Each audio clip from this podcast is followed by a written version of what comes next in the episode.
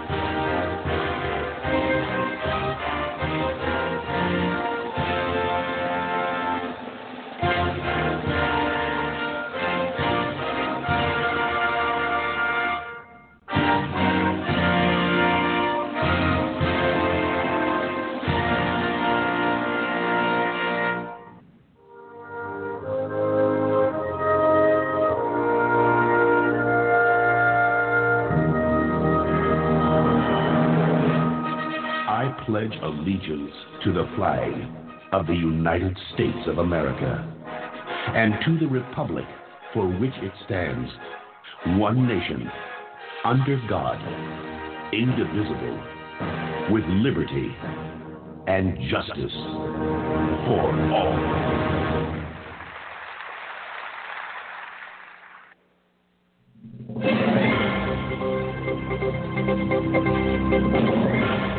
And now, America, it is time for Talking Points.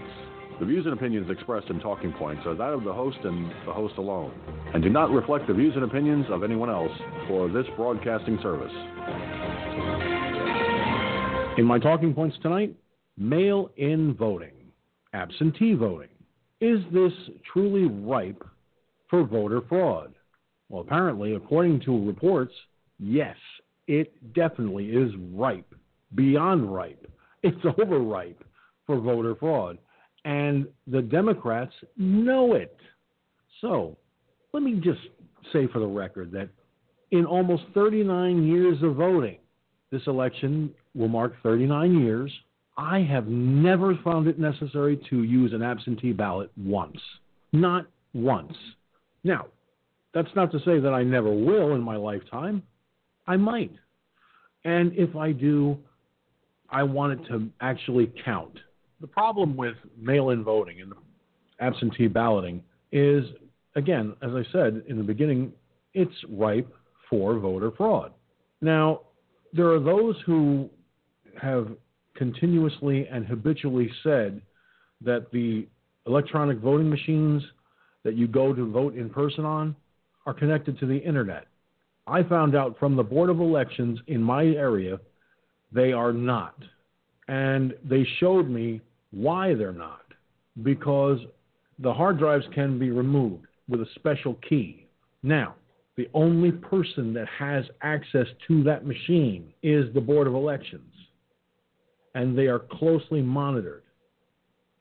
Every time the polls close, they have to go in person to the voting machine, remove the hard drives, and then go to the next polling place, remove the hard drives. They're all removed, and then each one is calculated and tabulated and so on and so on.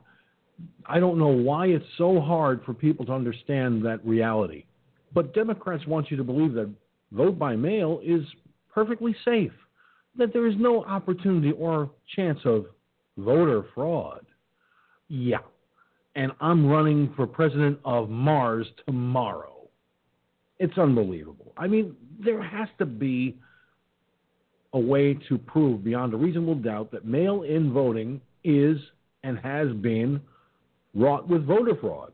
One American News, which I do like a lot more than Fox News these days, but it was One American News that filed a report regarding voter fraud and vote by mail and so forth.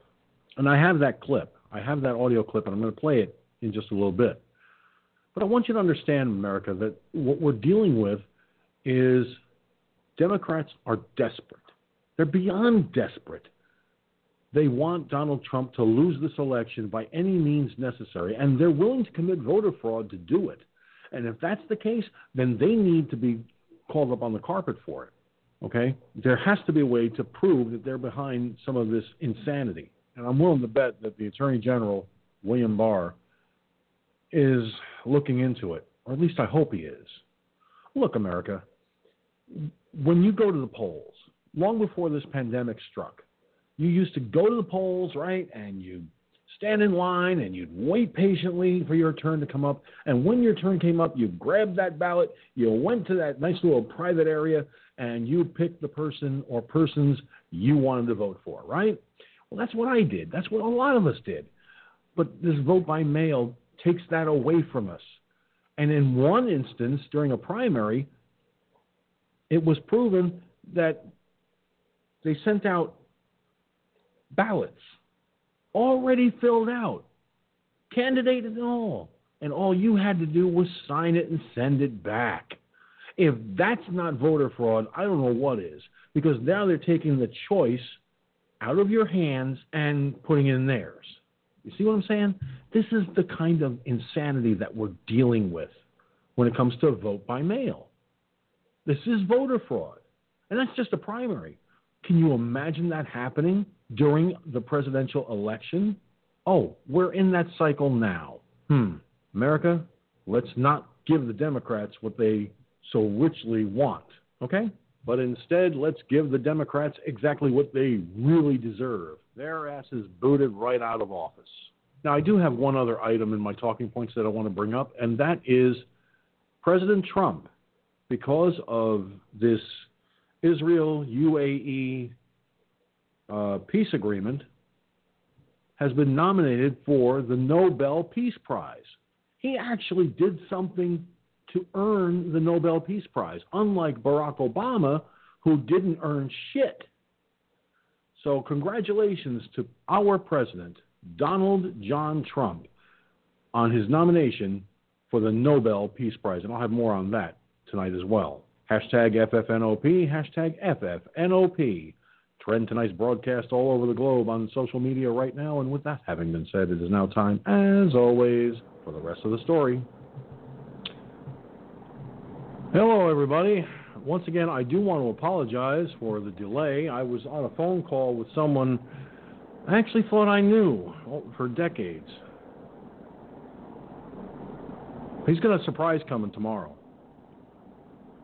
He's not going to like it, but he's got one coming tomorrow. And that's all I'm going to say about that. I guarantee he won't like what he gets.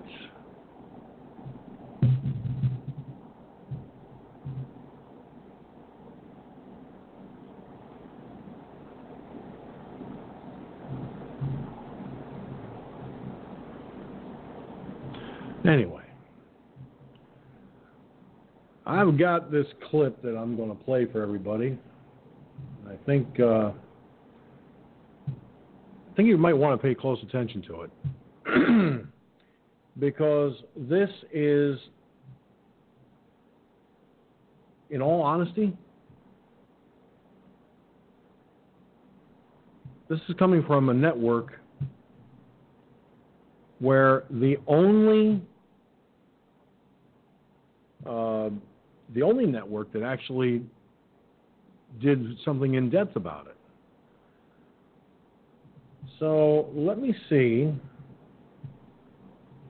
First, let me do this.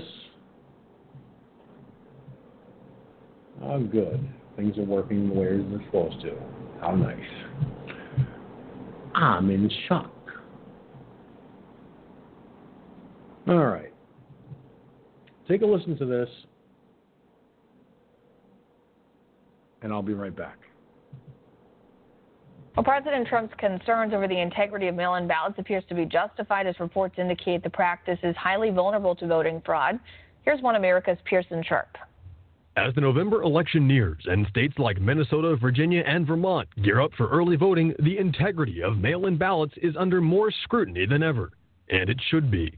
President Trump is urging voters not to trust their mail-in ballots and to vote in person wherever possible. In North Carolina, the president called on voters to track their mail-in vote and help ensure that it gets counted. If it isn't, he says it's their duty to go and vote in person. And they're going to have to go and check their vote by going to the poll and voting that way, because if it tabulates, then they won't be able to do that. So let them send it in and let them go vote. And if their system's as good as they say it is, then obviously they won't be able to vote. If it isn't tabulated, they'll be able to vote. And the president's concerns seem justified. From 2012 to 2018, nearly 30 million mail-in ballots went mysteriously missing in elections across the country. Those add up to about 1 in 5 of all the absentee ballots and those mailed to voters in states that exclusively vote by mail. During Nevada's June primaries this year, more than 223,000 mail-in ballots in the state's largest county were sent to wrong and out-of-date addresses. The election integrity watchdog group Public Interest Legal Foundation said these numbers demonstrate exactly how vote by mail fails. The group added that while some states will do better, Nevada, New York, and others are not prepared for the election this November. In another example, last week, judges in Iowa invalidated 64,000 absentee ballot requests they claimed were improperly filled out, while Democrats fought to have another judge rule the votes were valid. Never mind in California, where during the 2018 elections, nearly 250,000 voter registration and mail-in ballot errors raised serious doubts about election integrity. Yet with sanctuary states like California protecting illegal aliens like never before, there's absolutely no chance whatsoever that illegals will receive these ballots, fill them out, and return them. It shouldn't be mail-in voting. It should be you go to a booth and you proudly display yourself. You don't send it in the mail where people pick up all sorts of bad things can happen. By the time they sign that, by the time it gets in and is tabulated. I'm not going to say which party does it, but thousands of votes are gathered and they come in and they're dumped in a location, and then all of a sudden you lose elections that you think you're going to win. Studies have shown mail-in ballots are at high risk for fraud, with Attorney General William Barr saying that elections by mail have substantially more fraud and coercion. For example, in 2016, Hillary Clinton won the popular vote in the country, but the untold story is that almost 6 million mail-in ballots went missing or were never counted. And officials can't explain what happened to the ballots either. They just vanished. President Trump has warned that if Republicans are forced to vote by mail, there might never be another Republican in the White House again. Pearson Sharp, One American News. And President Trump may be right. He very well may be right. 347-945-5747.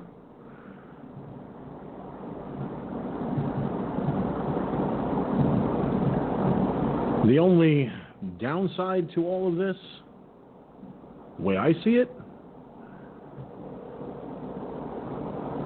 well, there is a downside. If the voter fraud is successful, which I hope to God it's not,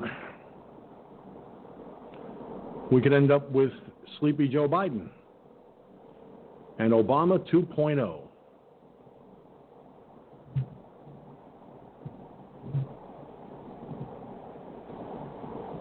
So, by my estimate, we have very little time to contemplate our next move.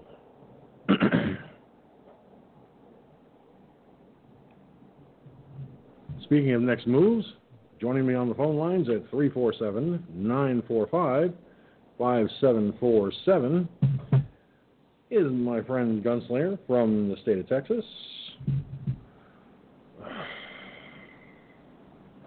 Gunslinger, what's on your mind? You heard the clip. What do you make of all? Oh, hell, tell me what you think. Well, you know, it's only a sure thing that Trump is going to win by a landslide. There's no doubt about that. I've been keeping up with it. All the polls say that. The whole nine yards, okay? People that are voted Democrat last time going to vote Republican this time. Gunslinger, I can barely hear you. Barely hear me. What about that? Any better?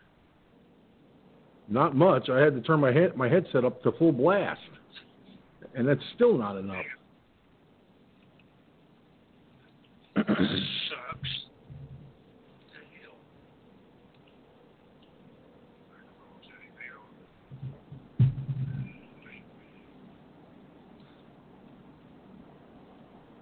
What about that? Is that better? How high do you have your mic setting? Almost 7.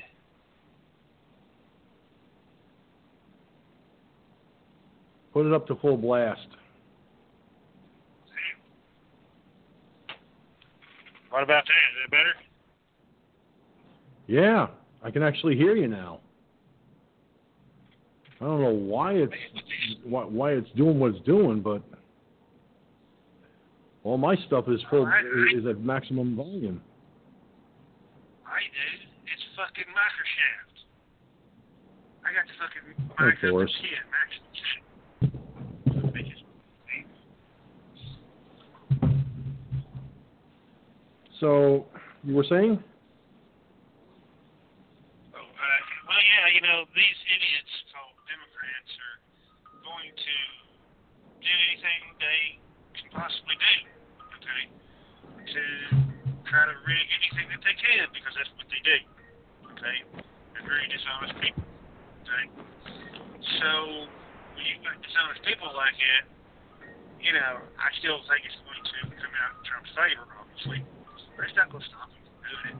I mean, look at all the shit that they've done. They've got a track record of being pretty dishonest, I think, but...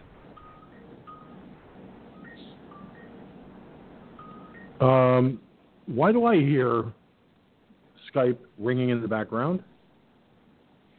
Somebody was trying to call me. Not calling me. They're calling me. Oh, they're calling you.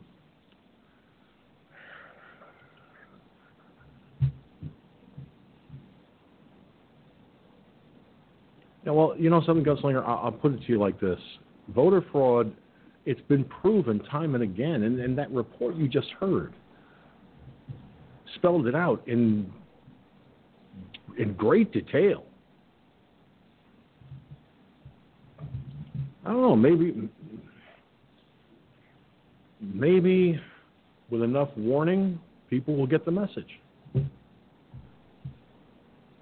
Hopefully. Because the way I see it, you know, it's just ridiculous.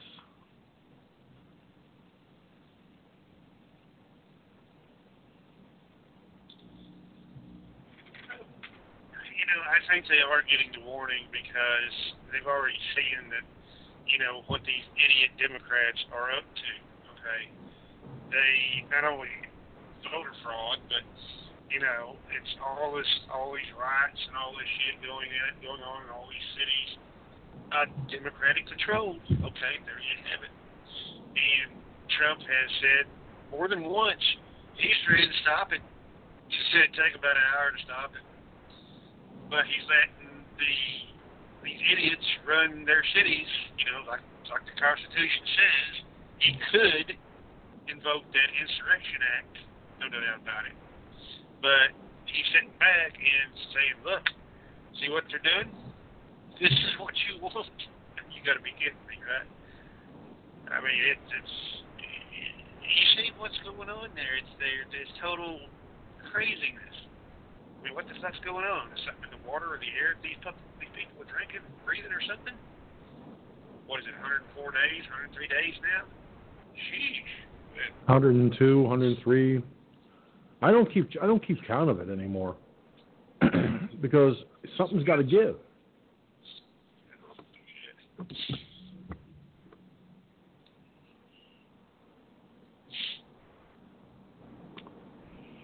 I just don't know. It's crazy. Well, I think what we're going to have to do as a nation, is we're going to have to really sit down and we're going to have to sit down and really start looking, having our election process looked at with a fine-tooth comb. We're going to have the equipment that's used, the system that's in place, going after this election's over, they need to overhaul it.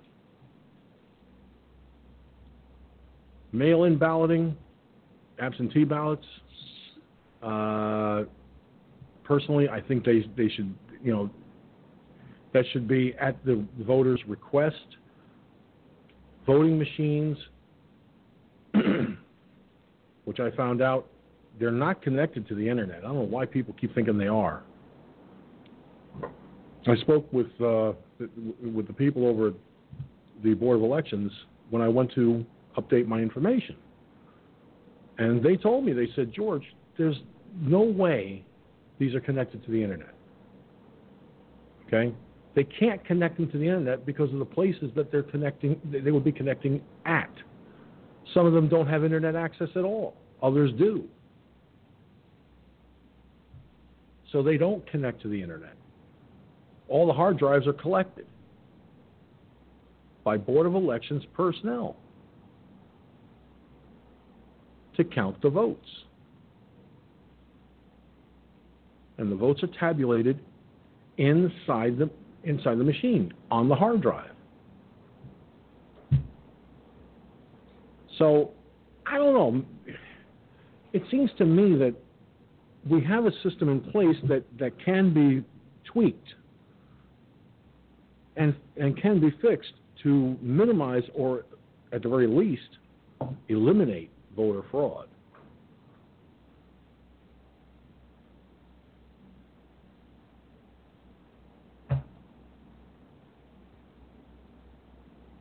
Does that make sense to you? Well, yeah, it makes sense. Absolutely. I mean, you got to do whatever you can do to try to eliminate it, but you're never going to eliminate it. I'm sorry. It's just the system is not perfect. You're never going to eliminate 100% of voter fraud. It's always going to be there. Just like people that cheat on their IRS stuff and cheat on their bank statements and cheat on this, and cheat on their wives, and cheat on their girlfriends and boyfriends and shit like that. It's always going to be there, okay, to some degree, okay? You're never going to get a perfectly running system, okay? And it's not possible, okay? If you understand anything about physics, you're not going to get anything 100% efficient, okay? You can say it's 100% efficient, sure, okay? I can say the fucking sky's pink outside, but is it really pink? No. But, you know, you're always going to have some form of, well, I like to say resistance. May not be a high percentage, but it's always going to be there, okay? Because there's nothing perfect. Just like, you know, President Trump made a few mistakes. Nobody's perfect for the office. I never did say that he is perfect. But it showed us beat, you know, what's the thing running against him? At least I think. Go ahead. Oh, believe me, I sit here and I really try to figure out exactly what it is that's running against President Trump. And the only thing I can come up with is a feeble-minded, old, doddering fool.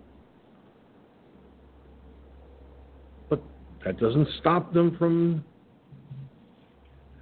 you know, trying new and different ways to be stupid. As a matter of fact, I'm going to show you all something in a minute, as soon as I transfer it from my phone, because, well, let's face it, you're not going to believe what I just saw on a tweet from Fancy Nancy. So, which I'm sitting here still trying to figure out why the fuck is she even bothering? She's not making any sense in this. And it's all bullshit. So, let me pull this little tweet. Now if I can just get my, there we go. Folks, you're going to love this. I'm not going to say anything as to what it says just yet. Let's see here. Fuck.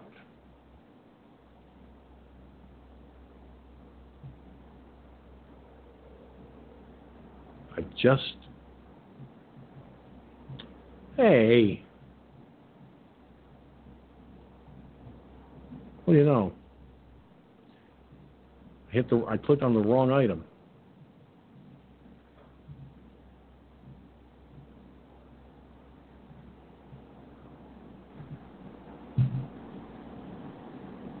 Let's see.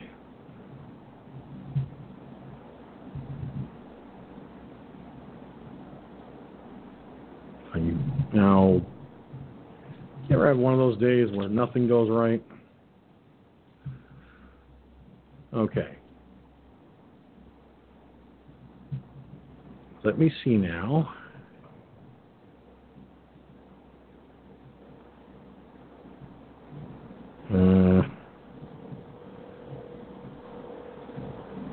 Well, how do you like this? It's going to make me work for it.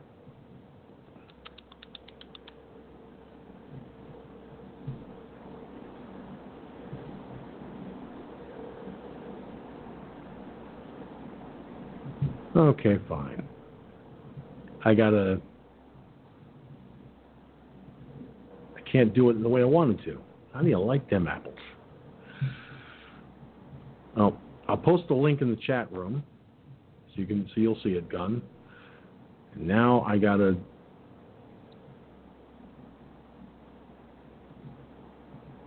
attempt the impossible here.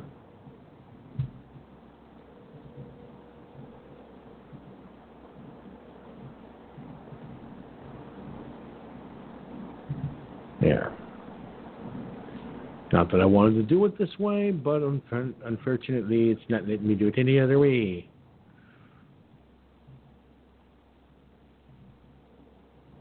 Folks, this is what Nancy Pelosi tweeted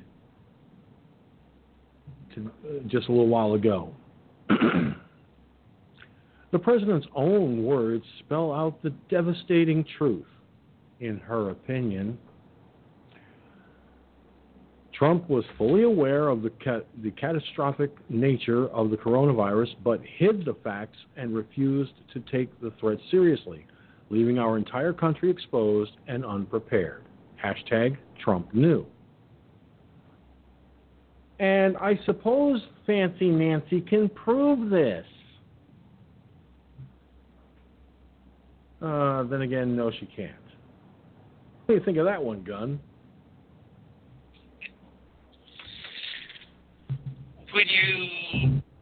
Would you get this stuff from the psychotic mind of a Democrat, which they lie to themselves 24/7? Okay. Was you expecting anything different? No. He was the first one to jump on it. Okay. By closing down the air system and all this stuff and doing everything that he can possibly do, everything humanly possibly that he could have done, okay, to try to prevent the spread as fast, you know. You can only do so much. I mean, what does this bitch think that she could have done any better? I'd like to know, okay. Put everybody in a fucking vacuum tube? Yeah, good luck on that one, all right. So when you have this Pelosi, this idiot, this thing, this hypocrite, this liar, this cheater, the list goes on and on and on. I'm sure you get the picture. Why not? Why do? You know, why not? Oh, trust me, I get the picture. And I'm hoping that a lot of Americans get the picture because it is absolute and utter lunacy. And by the way, Cherokee Rose in the chat room in regards to voter fraud, she's watching by way of Periscope.tv. Cherokee Rose said, "Vote by mail is big here in Arizona. And that's not going to be a good thing this year, I fear." You have every right to be afraid. Every right. If the Democrats are pushing it, and if what happened in one primary were to happen in this election cycle, where they choose the candidate for you, and all you have to do is sign and send it back. Does that sound like voter fraud to you? If it sounds like voter fraud, smells like voter fraud, then it must be voter fraud, because that's voter fraud. in regards to Fancy Nancy. Yes, Fancy Nancy. There's a hashtag, folks, that I want you to trend. I want you to make a trend globally. Hashtag Pelosi lies. Hashtag Pelosi lies. I want to thank Cherokee Rose for that hashtag.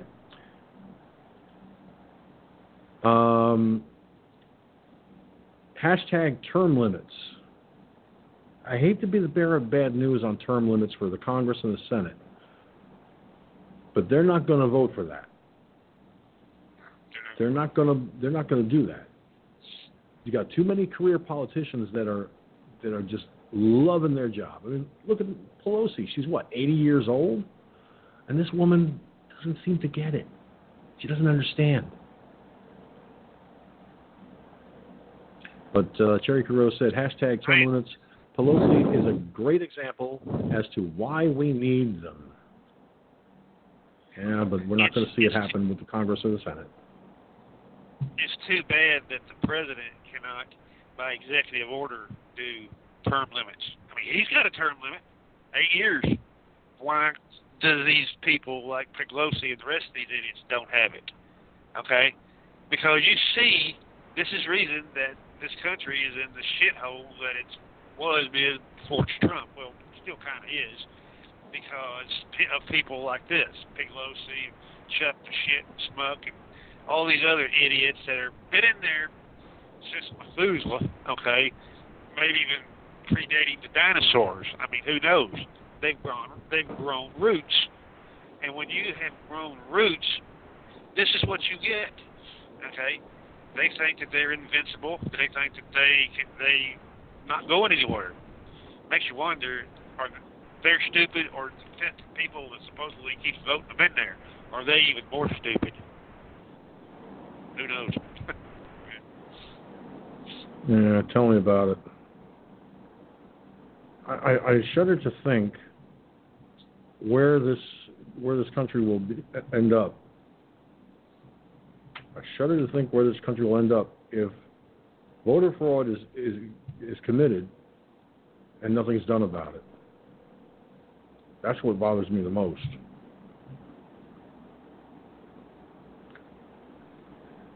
Because if it's not caught, look at the 6 million votes they talked about in that clip. 6 million votes that weren't counted, that just magically disappeared.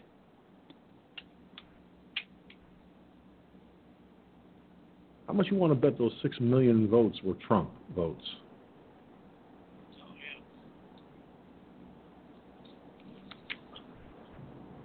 Scary stuff, folks.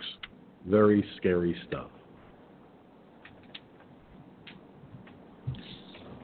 Well, I'm going to use the audio clip from this story that I just put in the Mixler chat room, because it'll be a little easier to play it than for me to try and read it. So, and, you know, with the getting tongue-tied stuff. So this comes from Breitbart News,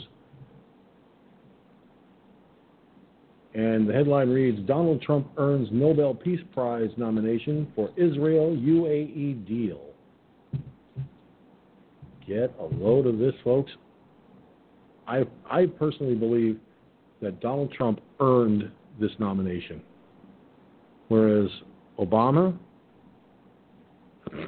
he didn't. Here goes. Donald Trump earns Nobel Peace Prize nomination for Israel-UAE deal, by Simon Kent on September 9, 2020. U.S. President Donald Trump has been nominated for a Nobel Peace Prize in honor of his work in normalizing relations between Israel and the United Arab Emirates, UAE, Fox News reported Wednesday. Christian Tybring-Gjedde, a member of the Norwegian Parliament, submitted the nomination. He praised Trump for his efforts at striving for peace not just in the Middle East but globally as well. The signing ceremony of the Abraham Accord between Israel and the UAE, which marks the president's diplomatic success, is set down for September 15th in Washington. According to the Jerusalem Post, Prime Minister Benjamin Netanyahu will represent Israel. The Foreign Affairs Minister and the Crown Prince's brother, Abdullah bin Zayed, will represent the UAE. For his merit, I think he has done more trying to create peace between nations than most other Peace Prize nominees.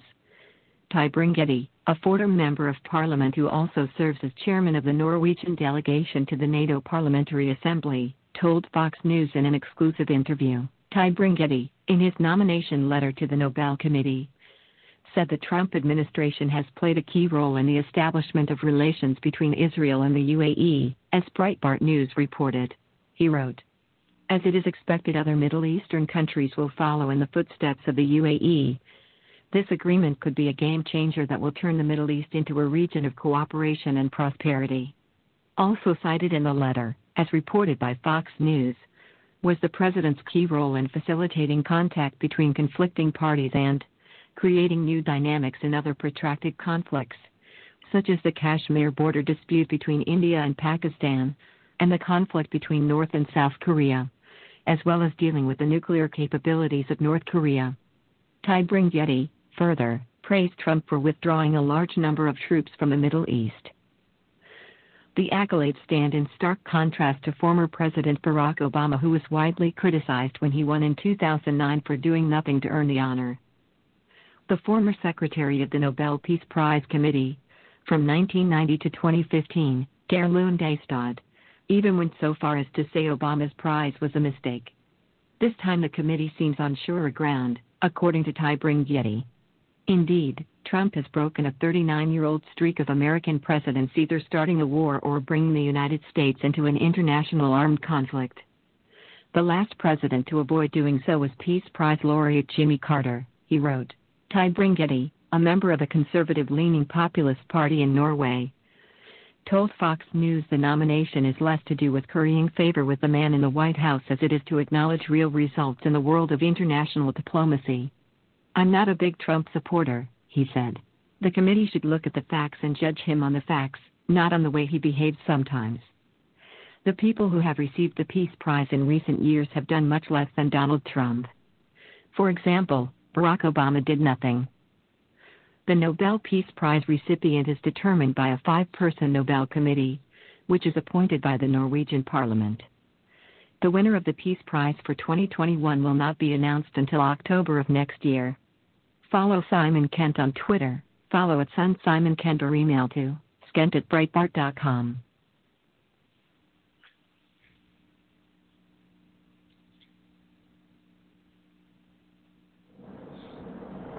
So Donald Trump gets nominated for a Nobel Peace Prize. Talk about absolutely phenomenal. And watching by way of D-Live, Iggy Mom is watching by way of D-Live. Good to see you, Iggy. So what do you think of that, Gun?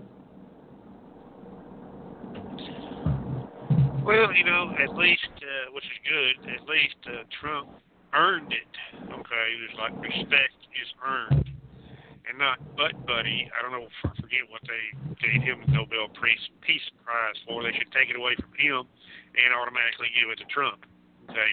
Because he didn't do nothing to deserve that, okay? We all know that.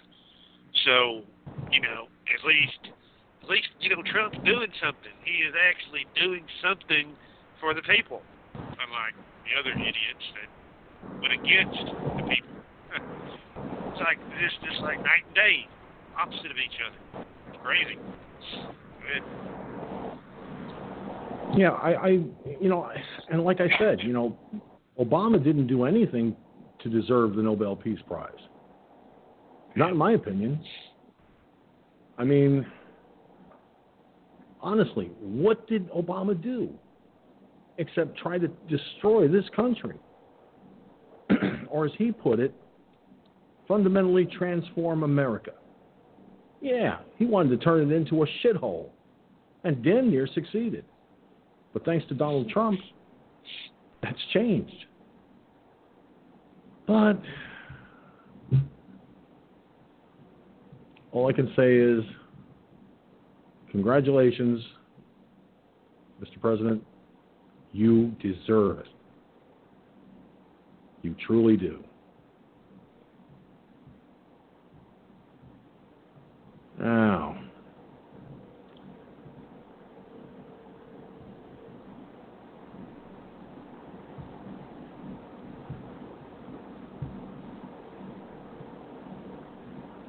you want to hear something really screwball?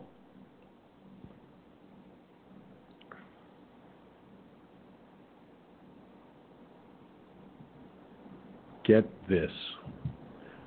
Biden botches military coronavirus death count. I hate when that happens. The automatic start stuff. Biden botches military coronavirus death count. Campaign says he accidentally cited Michigan number. Why does that surprise anyone?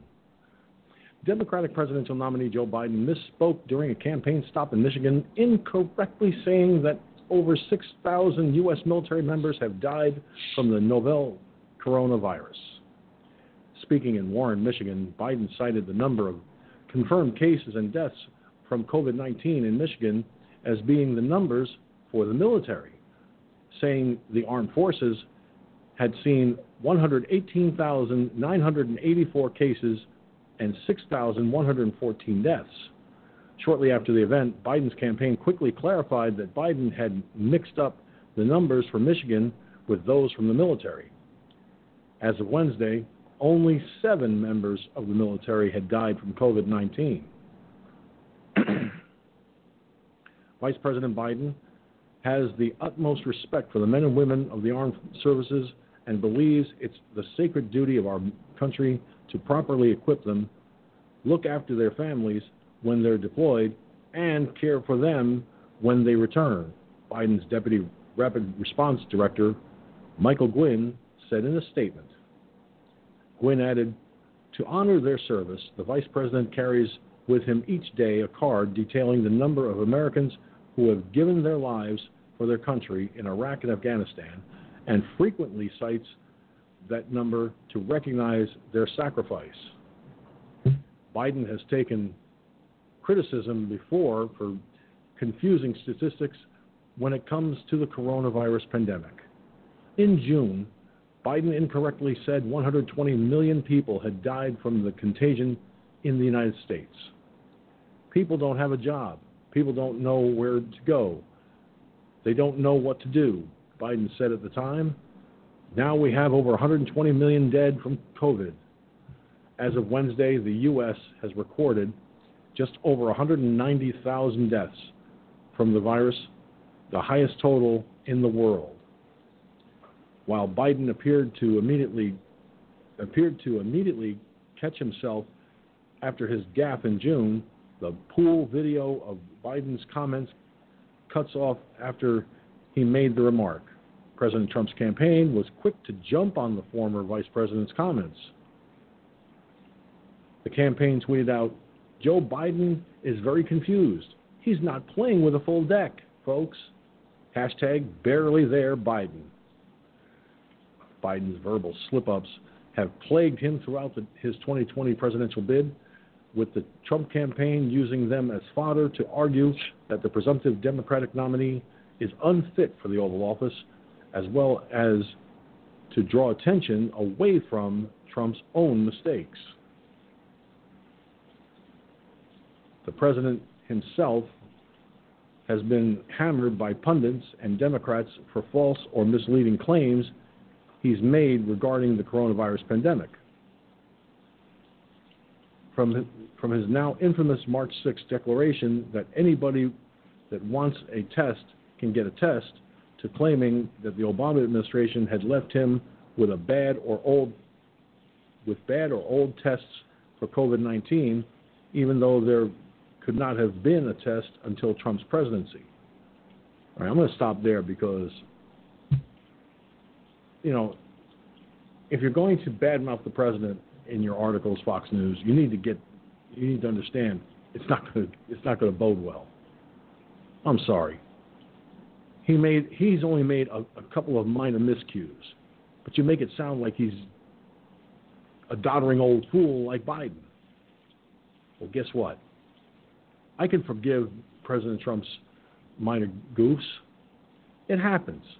But he doesn't do it every day.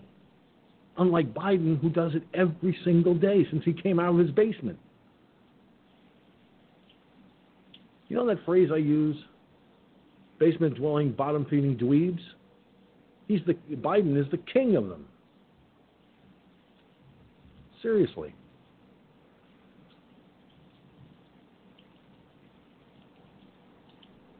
Now, Cherokee Rose in the chat room on Periscope says, Obama hated America and the military. And you're right, he did. Look what he did to them. Cut the strength down to pre-World War II levels. Made their budget almost non-existent at times. And you're right. Sadly, Biden is senile. I firmly believe he's got some form of dementia or Alzheimer's. And his campaign is protecting him. When is the Democratic Party going to realize they've got a fool for a candidate?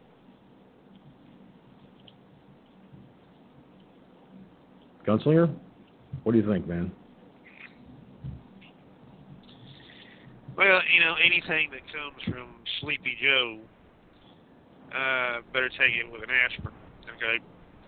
Because coming from somebody that is clearly not fit to be president of anything. I wouldn't even trust that bastard to be president of the local dog catcher association, okay? Much less the president of the United States. Okay? I mean, seriously. I mean, when he don't know who he's married to, he don't know where he is half the time, he goes out and just blabbers and blabberland. Like, what? I mean, no wonder Democrats are running away from their party, okay? Because this is the best they can offer. Sleepy Joe and Camel Toe, are you serious? I mean, they had to scrape the bottom of the barrel to get these idiots, okay? So, you know, it's obviously that, you know, Trump's going to be a shoo-in, okay, obviously, because who in their right mind would want to vote for somebody like that? That would be in charge of the world's greatest and most powerfulest country and military in the entire world. And you want that fucking idiot, Joe, to be at the helm of that? Let me off this ship real fast. Good.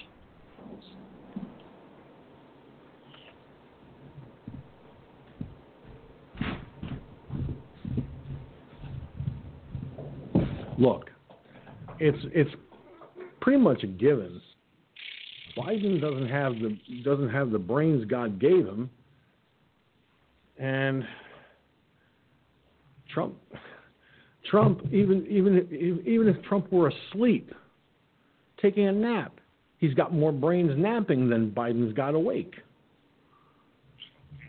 So I don't know. It's crazy. We're dealing with lunacy coming from the left on every front, and it's just going to get worse.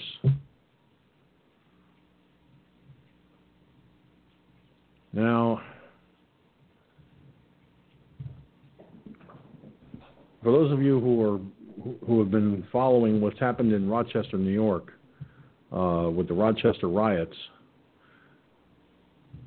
Some good news coming from that area. New York prosecutors charged 2 in connection with the Rochester riots. And get a load of this. New York prosecutors have unveiled criminal charges against 2 participants of the recent far-left riots in Rochester. The reason we are all here today is to announce that 2 individuals have been arrested and charged federally, stated U.S. Attorney James P. Kennedy Jr. Adam Green, age 20, of Dansville, New York, and Dallas William Smothers, age 20, from Rochester, According to authorities, these individuals are facing hefty fines and up to 5 years in prison. They have been charged with obstructing and impeding law enforcement during an outbreak of political violence in the city. Excuse me. Prosecutors emphasized multiple attacks on law enforcement took place during those riots. Following the public disclosure on September 2nd of Daniel Prude's death, nightly protests, some of which have been violent, began to take place in the city of Rochester, Kennedy added. Those protests have resulted in property damage and physical injury to members of the Rochester Police Department. U.S. attorneys are continuing their investigations into the latest national unrest. They have said they will hold to account every participant of those violent and unlawful actions.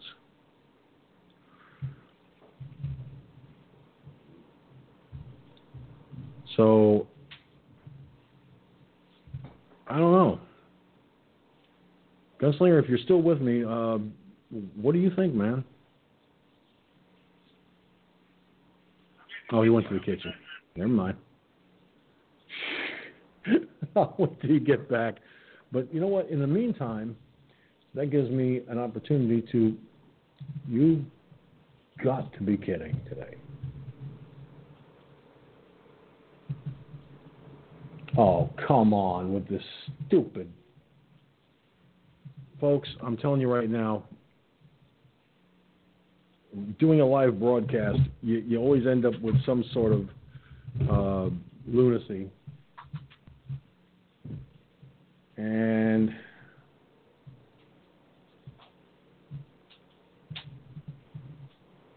that's what I'm getting today. My share of on-the-air lunacy. It's called Computers Don't Like Me. Let's see. Try and restore my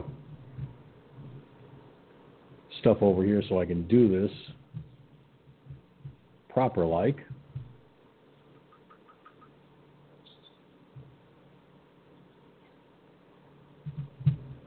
Let's see if I can get the chat room where I put the link. Well, whoops. That was not fun. All right. We're getting there, folks. I promise.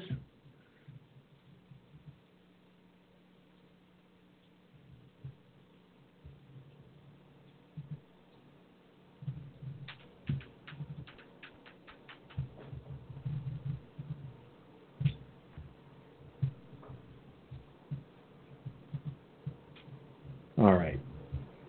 Now, one of the items that I have here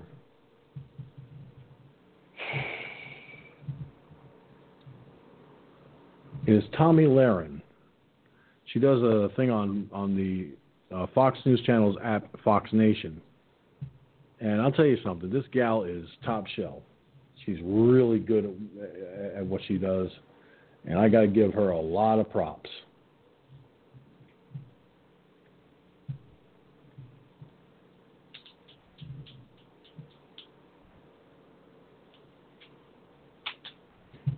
Now, just to, excuse me, just to give you a general idea of what is going to be mentioned here, what I said on, this is a comment that I made with this particular item that you're about to hear in a minute.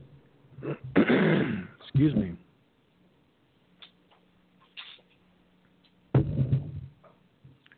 Wow,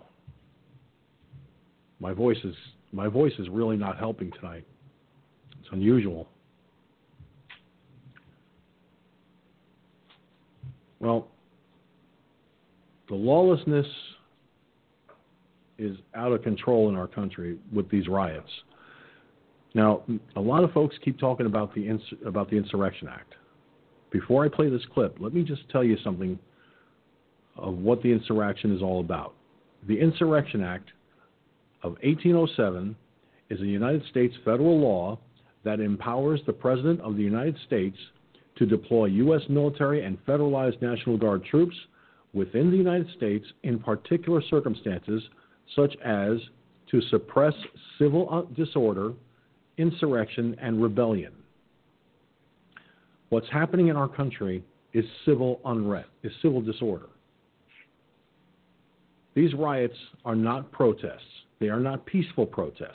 They are civil, is a form of civil disorder that must stop. I am going to come out publicly and state that the President must invoke the Insurrection Act.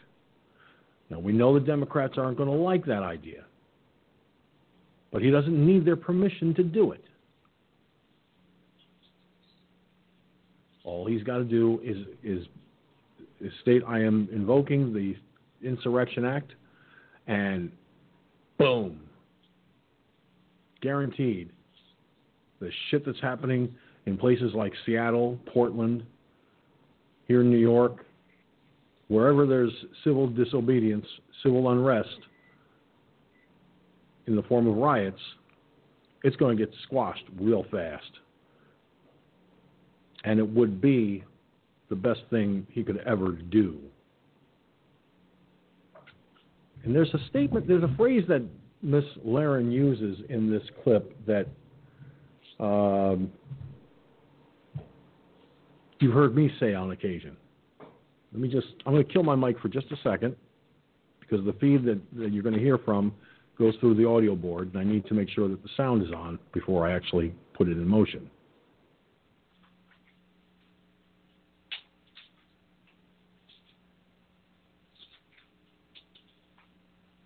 Okay. This is what Tommy Lahren said in one of her final thoughts that she posted on Facebook just about 4 hours ago. More so-called protests in L.A. over the deputy-involved shooting of a man who not only had a rap sheet but also punched a deputy in the face and had a handgun at the time of the shooting. But sure, keep protesting in the name of justice, as if the good people of California haven't suffered enough. It's time for final thoughts. Let's face it, California is ravaged. Not only is the state experiencing a record-setting heat wave, coupled with record-setting fires ignited by a gender reveal party, and not only is the state under the economy and job-crushing, never-ending COVID stranglehold of Governor Gavin Newsom, now there are more protests that look a hell of a lot more like thug tantrums.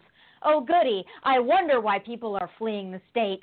At least 6 people were arrested after clashes with L.A. County Sheriff's deputies, and when I say clashes, I mean the so-called protesters refusing to disperse and throwing rocks and bottles at deputies. You know, the new standard in peaceful protesting.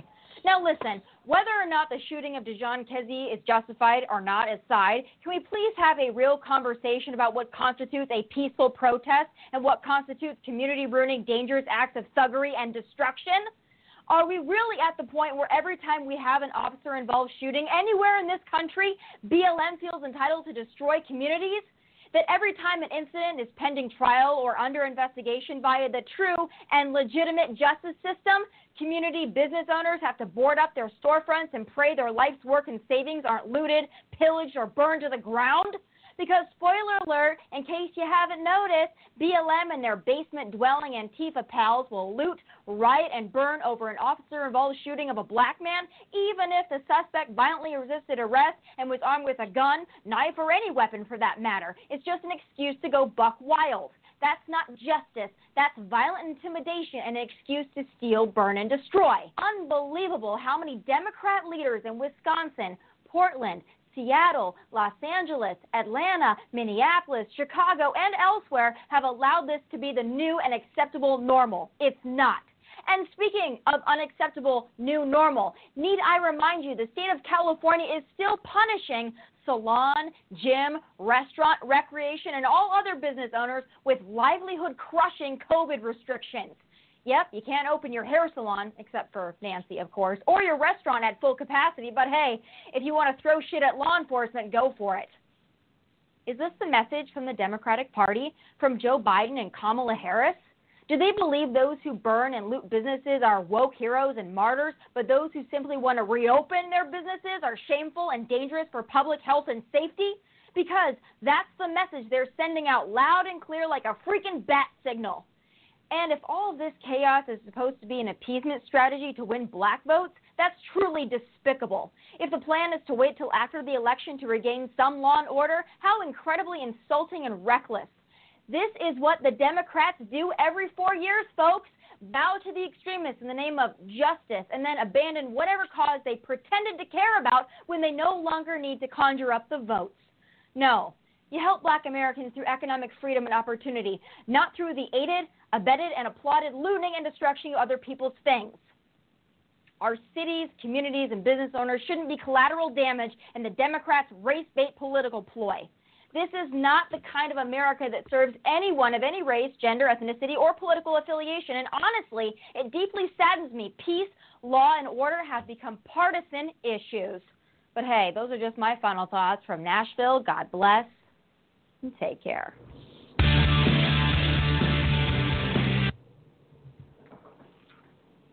You know, Tommy Lahren, I remember when she was with One American News some years back.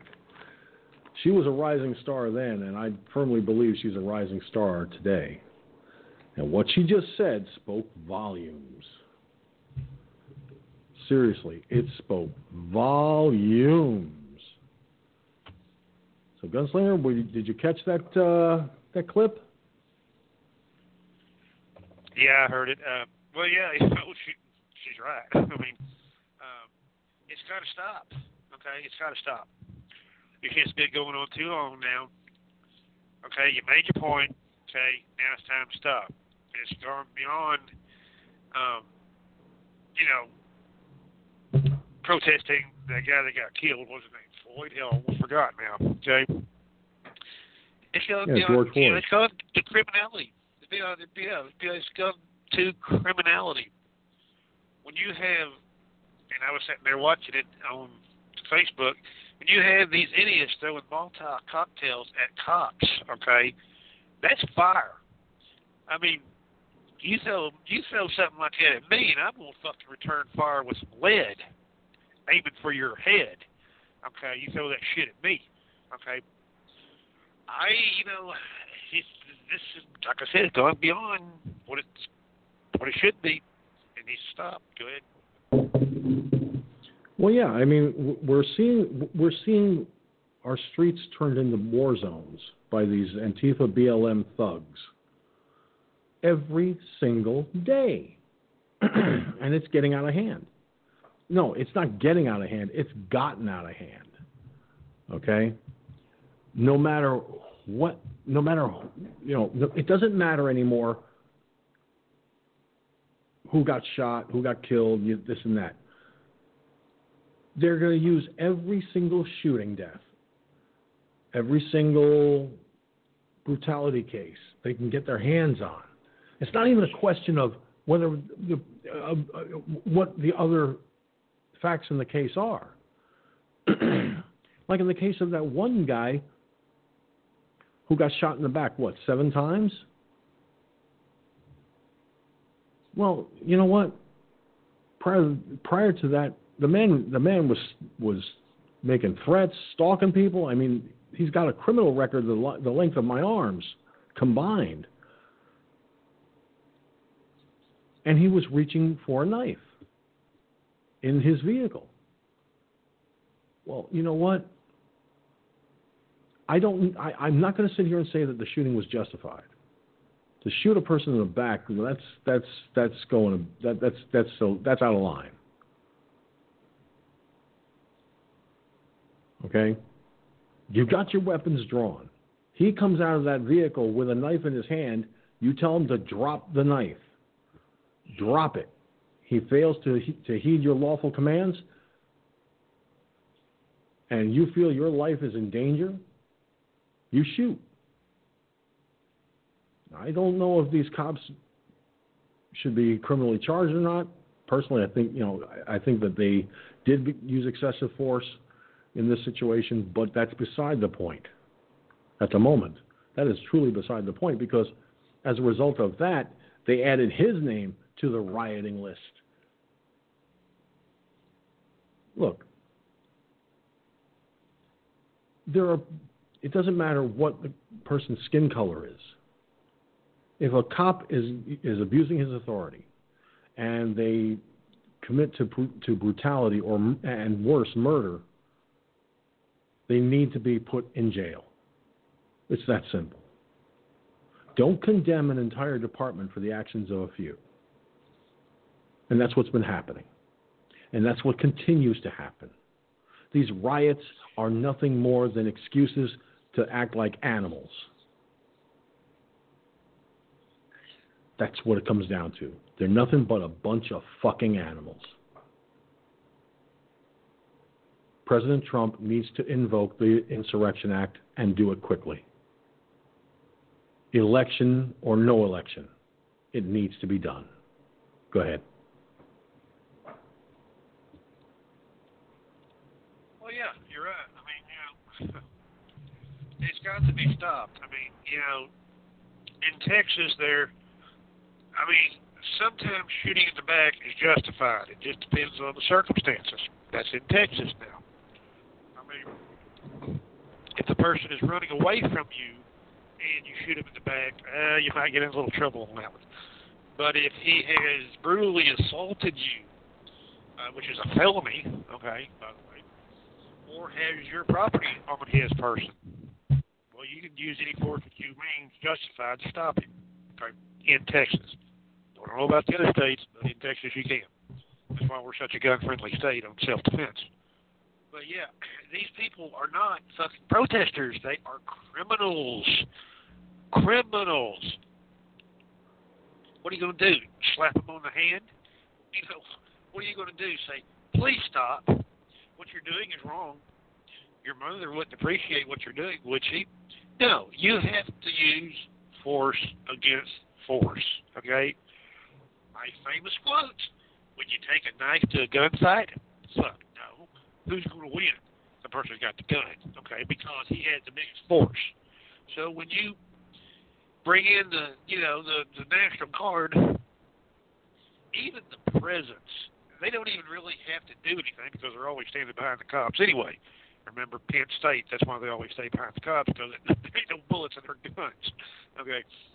They really don't need that, because these idiots are idiots. They, at the show of brute force, they'll run. And I've seen it by watching the Facebook feeds. They're all in your face and saying, fuck you, and throwing you the finger and all this bullshit. But when those cops go, ooh, they take off like scolded fucking dog. Okay? So it wouldn't take much to end this. When Trump says he can end it within an hour, he's right. I'll give him 45 minutes or less. Go ahead. Well, let me put this to you, okay? In my hometown,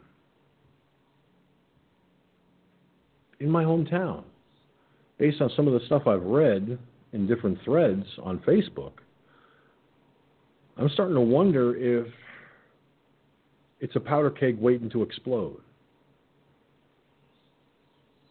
And remember what I said, folks, about these riots taking place in smaller cities and townships and communities.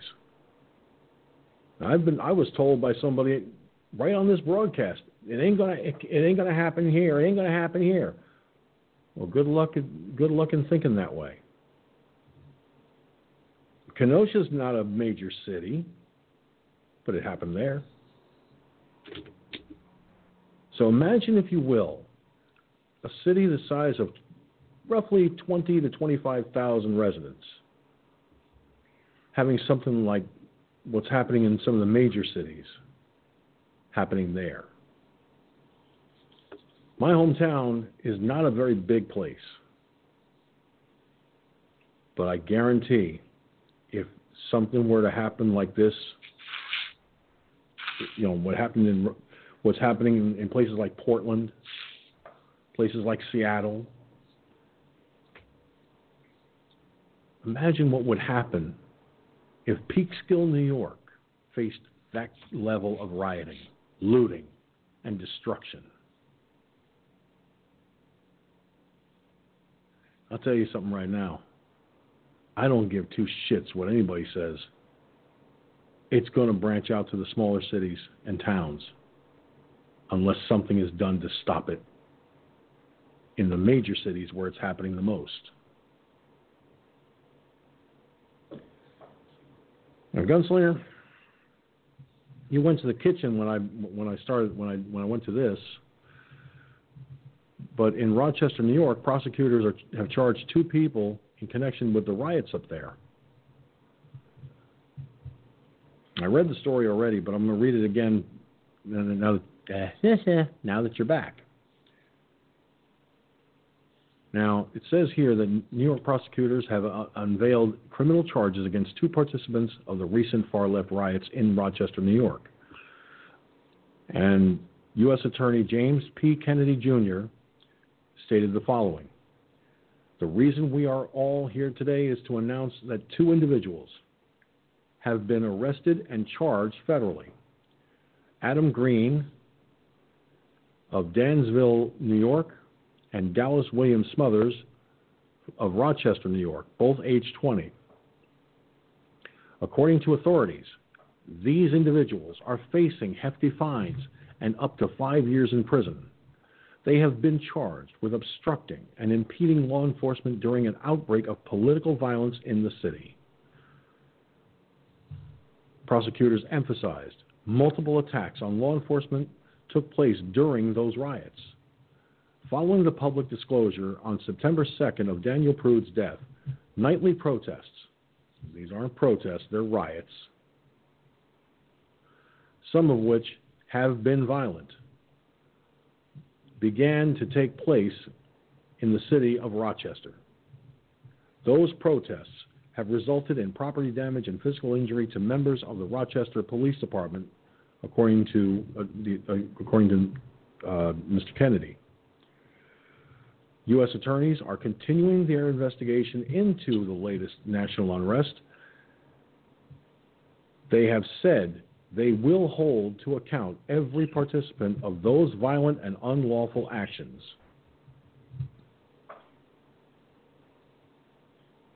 What do you think of that, Gun? I would say, yeah. I mean, I would have to agree because, you know, it's like these idiots that deface these statues and all this stuff. I'd say give them 15 years in federal prison. They'll have a lot of time sitting on their ass, unless they're Bubba's bitch, to figure out, damn, maybe I shouldn't have done that.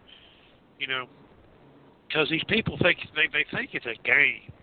They think that, you know, well, at 4 o'clock in the morning, I'll just go ahead and just quit. That person that got shot, laid dead over on the street, he'll get up, walk away, and go home too.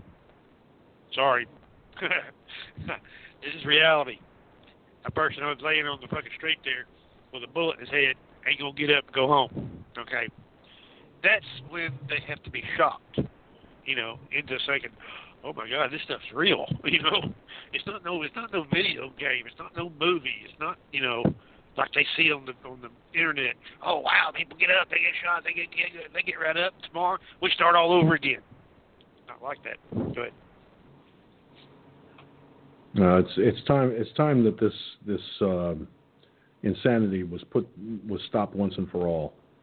And with two people being arrested and criminally charged, that's a start. But we need President Trump. Like I said, and I can't emphasize this enough, we need President Trump to invoke the Insurrection Act to put a stop to this violent rioting once and for all. It's not protesting. And I wish people would stop calling it protests. They're violent riots. When you've got an elderly couple that is scared to death because Antifa BLM rioters decided in broad daylight to, get in their face and intimidate them and scare them half to death. And in one instance, this woman decides, oh, that's not enough. So she's going to drink the person's beverage and then smash the glasses on the ground that belong to the restaurant. That's not protesting. That's destruction of private property. That is harassment, and that is illegal. And the cities that allow it to continue, I'm talking about the Democrat mayors and governors, they need to be voted out of office. They need to go. Personally, I wish there was a way to criminally charge them as well, because they are complicit in these riots. By tying the hands of law enforcement, they're complicit. Or is it just me? Go ahead. Well, no, it's not just you. I mean, yeah, these mayors should be charged with criminal charges, felony charges, because they are responsible for keeping the peace and quiet and law and order in their cities. They failed. They have completely failed and refuses help. Man, when you that fucking stupid to refuse help when you are, because of your political affiliation, oh, well, I'm a Democrat, I'm just going to let these people just riot and kill and maim and burn down things. Yay. How did you ever get in that fucking office? I mean, that is crazy. These people should be removed immediately by whatever force necessary, okay, and criminally charged and put in prison for the rest of their life. That's what they need. Go ahead. Well, I feel that that's the case. That's what it should be. We'll see. Now we go to more House Intelligence Committee bullshit. Ready for this one? Get this. According to a report, Schiff reveals new whistleblower complaint alleging suppression of Russian election interference, according to an intel report.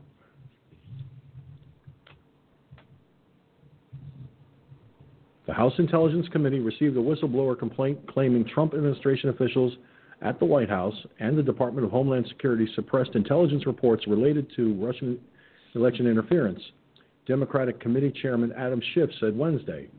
In a statement, Schiff said former Intelligence and Analysis Acting Undersecretary Brian Murphy filed the whistleblower reprisal complaint on Tuesday with the DHS Office of Inspector General.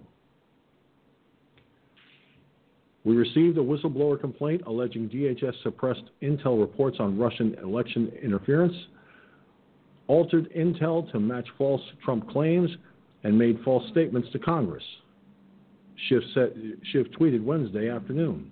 This puts our national security at risk. He added, we will investigate. Here we go again, folks.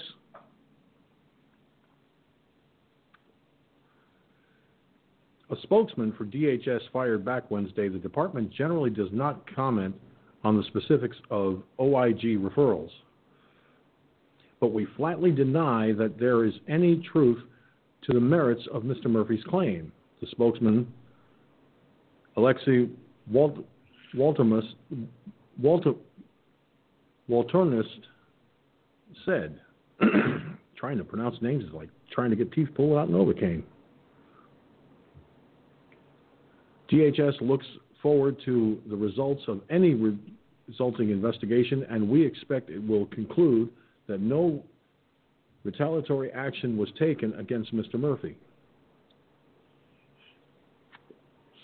Schiff said that the investigation will come as part of the panel's probe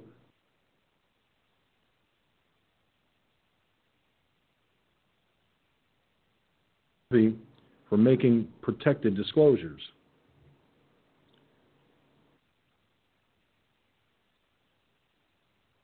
Undersecretary for Intelligence and Analysis Brian Murphy outlines grave and disturbing allegations that senior White House and Department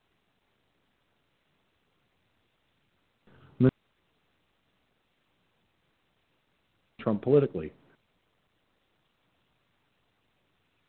This is INA, an element of the U.S. intelligence this year, before he was reassigned to DHS's management directorate, and where he previously served as principal deputy undersecretary beginning in March 2018.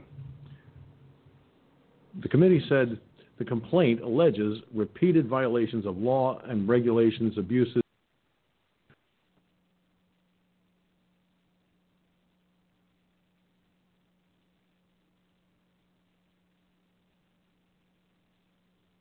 U.S. elections. Schiff went on to call Murphy's allegations serious, saying they include senior administration officials alleging support Congress about terrorism threats at our southern border, to modify intelligence assessments to match the president's rhetoric on Antifa and minimizing the threat posed by white supremacists. Schiff said, "We have requested Mr. Murphy's testimony before the committee, pursuant to subpoena if necessary, alongside other already scheduled interviews with other DHS officials."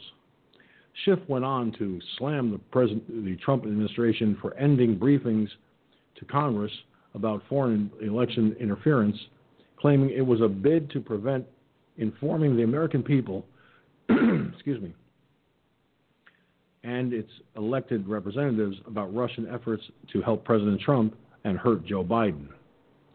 The Biden campaign, in a statement from spokesman Andrew Bates, said, if true, these latest revelations cement a pattern of high-ranking Trump administration officials not only keeping law enforcement officials and the American people in the dark about assaults on our democracy, but corrupting intelligence processes to benefit the president politically.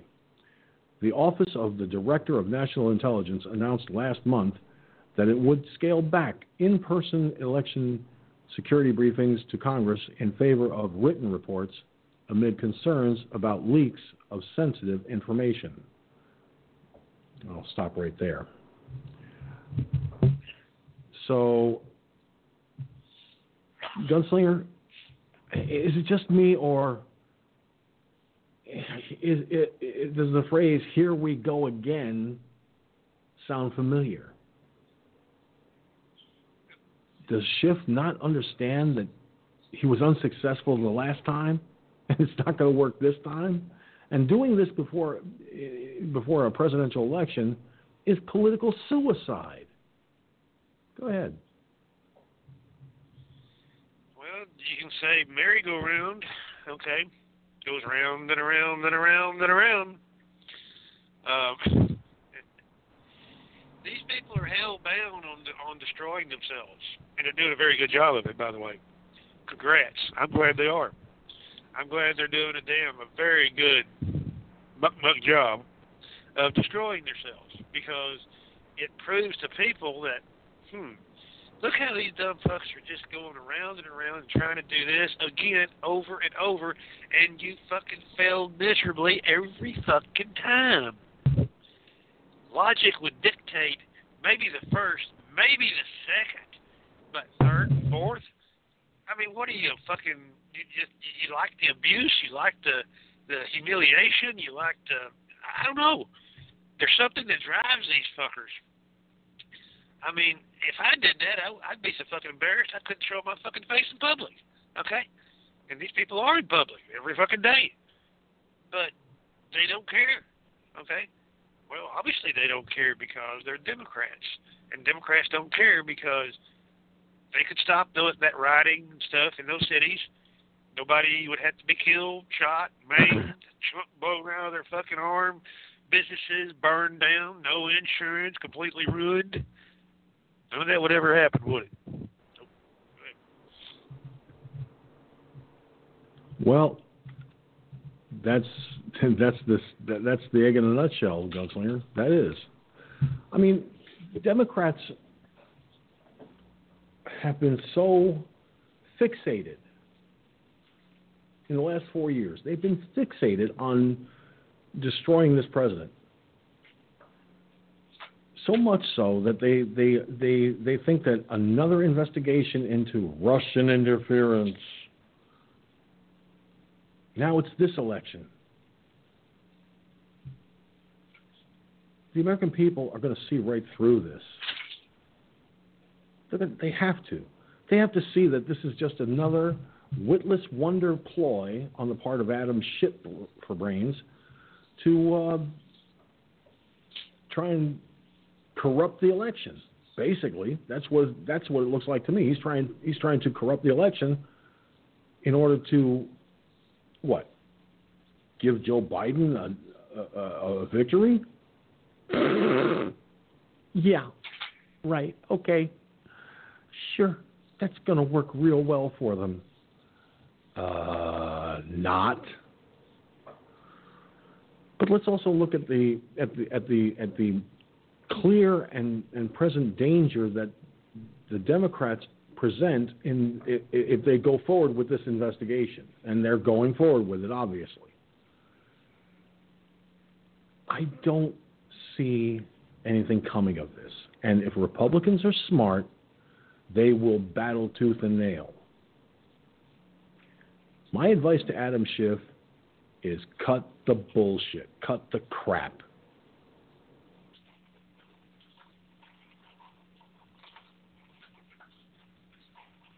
Need now.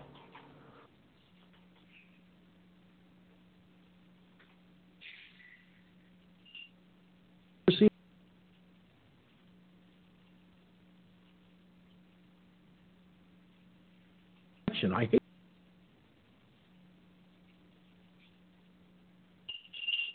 this is it.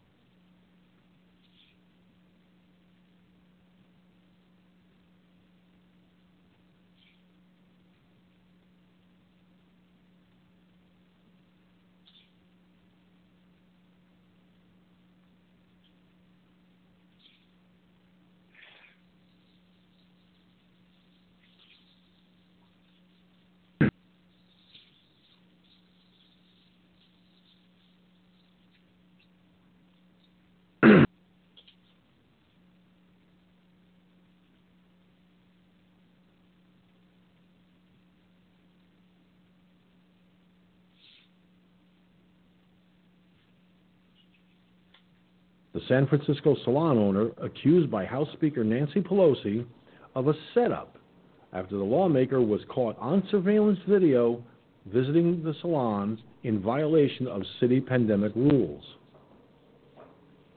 Pelosi had made headlines last week for visiting the shuttered salon to get her hair done despite city guidelines not yet permitting such services. The speaker could be seen on video walking through the salon without a mask. But after Pelosi claimed she was the victim of a setup, her defenders allegedly flocked online to castigate the salon and its owner. Cayos, a single mother of two, said last week that she had received death threats following the release of the surveillance video exposing the powerful Democratic leader. She added that she would likely be forced to move her business and her family out of San Francisco, a city which she has serviced for more than a decade. But it turns out that Cayos has her fair share of supporters, too. A GoFundMe page created to help Cayos quickly began amassing donations. As of Tuesday afternoon, over $314,000 had been raised. In a post on the fundraising page, Cayos wrote, "I wish I could personally thank every person who sent me their prayers, words of encouragement and support, and especially at a time when so many are struggling to make ends meet in their own lives. I am very humbled and grateful to have received such an outpouring of kindness, empathy, and generosity from people I don't even know, and from all walks of life and all sides of the political spectrum. It's a powerful reminder that the common things that bind us all together as Americans are far more meaningful and lasting than political and ideological differences that get so much attention and focus." Excuse me. On Labor Day, this is what she said, on Labor Day, we should all focus on celebrating the efforts and achievements of hard-working people everywhere. They deserve our respect and appreciation, and they definitely all deserve an opportunity to get back to work safely and responsibly. That is all this was ever about. Finally, and most importantly, I want to thank my girls and their loving dad and all my family and friends, especially Amy Tarkanian, for their support and understanding. The page was created by Cayos' longtime friend, Amy Tarkanian, the wife of former Nevada Senate candidate Danny Tarkanian. The pledges that all donations will go to pay off any debts from the business that she is forced to shut down, expenses to relocate and reopen in a new location.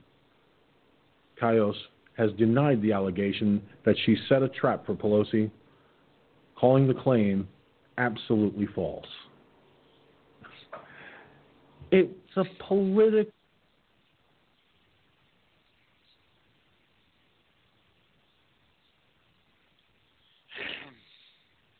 Instead of getting your hair done at a salon that was shut down and violating the city's rules, that gives you...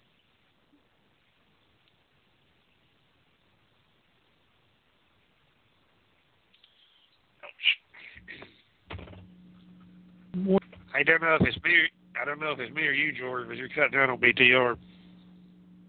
Dropping out. Huh? You're dropping out on BTR.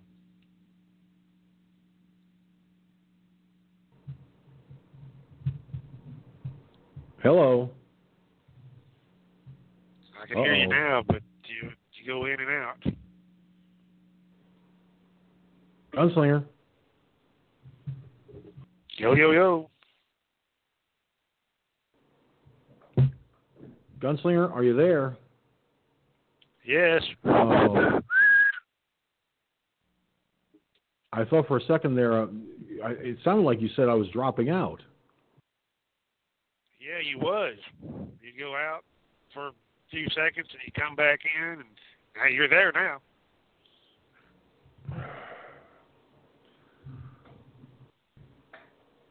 Basically, what it comes down to is Fancy Nancy abused her power as Speaker of the House to get her hair done. Did he? The House of Representatives. She's a power player.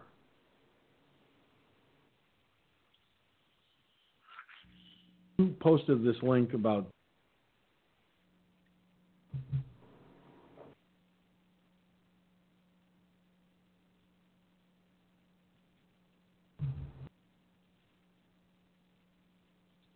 you hear me? I just heard just a few words. You cut out again.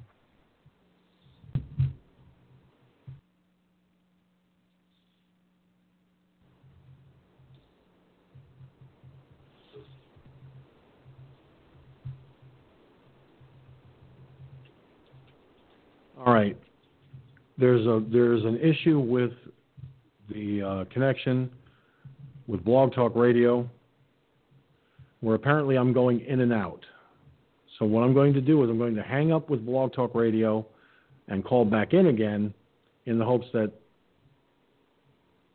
hopefully this will fix the problem. So I just told Gunslinger in the Mixler chat room to stand by. Ladies and gentlemen, bear with me on the video feeds and on Mixler while I hopefully fix the issue.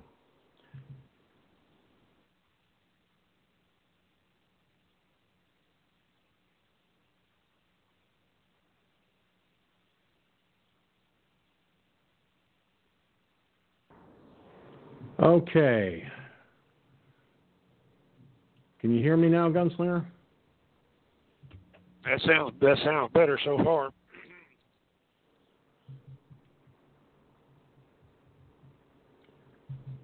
All right.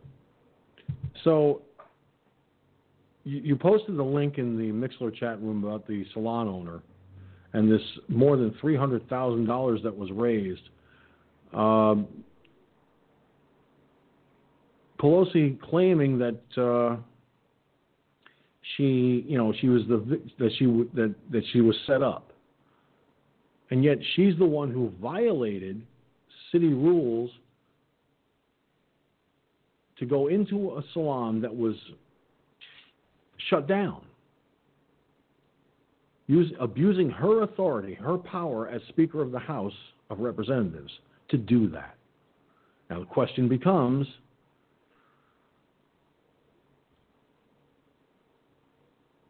what should happen to this person? What should happen to him? What should be done about this? Well, you know, she's a lying little scumbag, Pelosi. Okay, it's okay for them, but it ain't okay for you. Okay, and if I was her, I'd turn around and sue her for every damn penny she had, if that's even possible, because probably you'd have to go out of state to even file a lawsuit against her, because you know she owns the politicians in that area, okay, because that's her area, it's her district, okay, so trying to file a lawsuit against her there would be like, well, good luck on that one, okay, and she's got money, okay, the salon store owner, she's not a rich person, Pelosi is. Okay, look at where she lives. All right. So, if you got money and you got political influence, which she has, no doubt, okay, then she's going to come out a winner. She's already lied to her teeth. Okay, she already violated the mask and everything. But yet, like I said, it's okay for her, but it's not okay for you. Fucking hypocrite. No, and I agree. She thinks that, you know, she was set up. Talk about warped brain cell matter. I mean, you don't call somebody's salon, make an appointment because you're the Speaker of the House. If that had been, if I owned the establishment, I'd tell her, I'm sorry, city rules have us closed. We cannot help you. And if she tried pushing her political weight around, I'd tell her right then and there, look, lady, I don't care if you were the city's dog catcher. We're closed. We can't help you. We're not violating the city rules to accommodate you because you're what? Speaker of the House? I don't care how powerful you think you are. We're not open. Have a nice day. Click. So that would have been my response. I mean, Ms. Cayos does not deserve to go through this insanity. She shouldn't have to move her business because of Pelosi. But it's because of Pelosi that Ms. Cayos is getting these threats and everything else.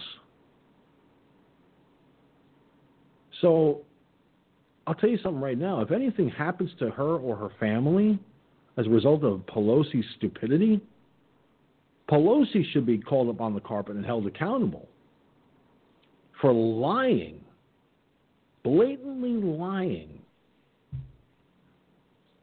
Folks, my viewer on Periscope, Cherokee Rose, said it best.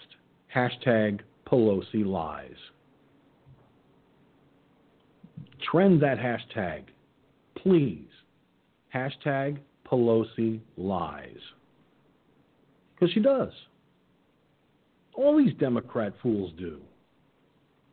And I'm sorry if the truth hurts. But Democrats, you're a bunch of lion sacks of crap.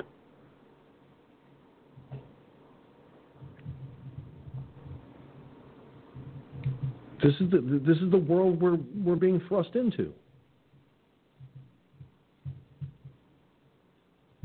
This is the world we are stuck with until things change for the better.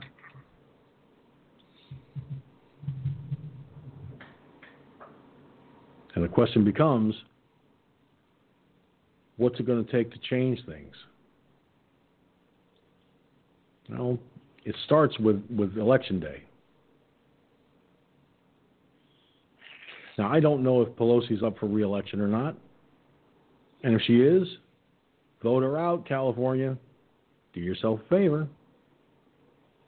She is a conniving witch. You don't need that representing you in the Congress.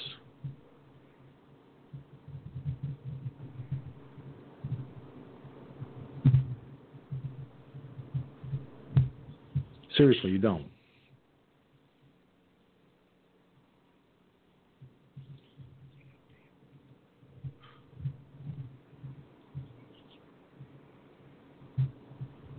And this story is getting traction even on Fox News.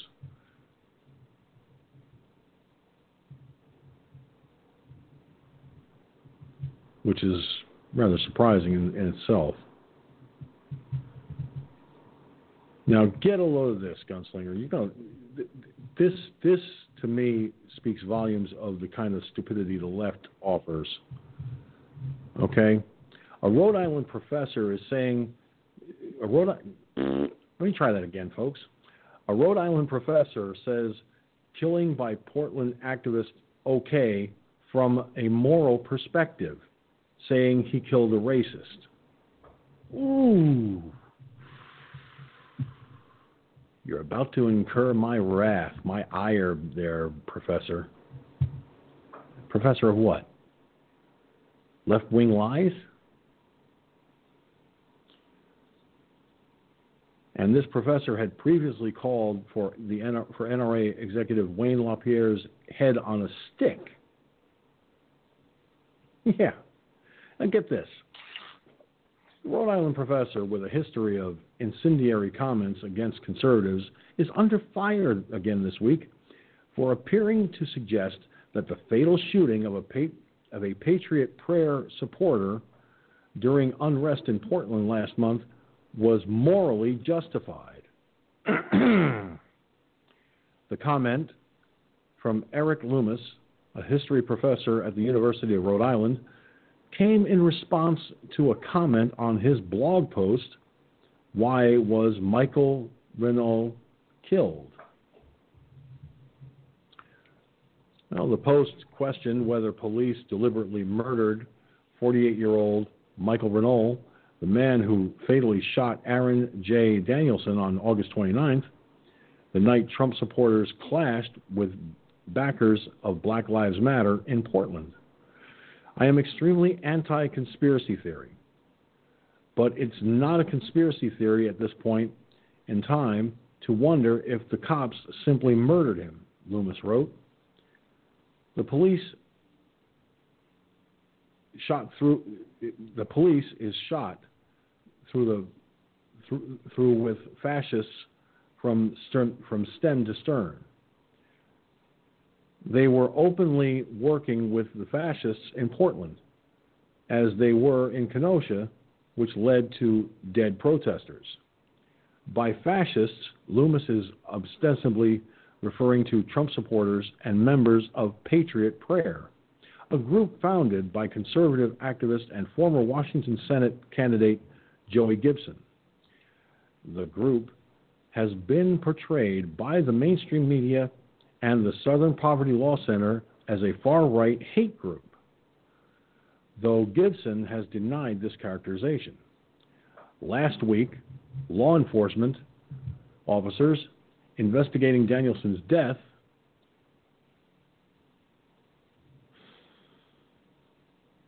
fatally shot Renault after locating him in Lacey, Washington.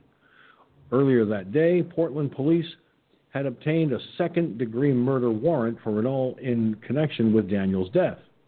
Michael Renault is the guy who killed the fascist in Portland last week, Loomis wrote on his September 4 blog post.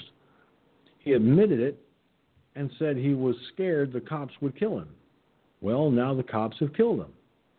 In the comments section, a reader appeared to challenge Loomis' defense of Renault, writing, "Eric, he shot and killed a guy." Loomis responded, "Renault killed a fascist.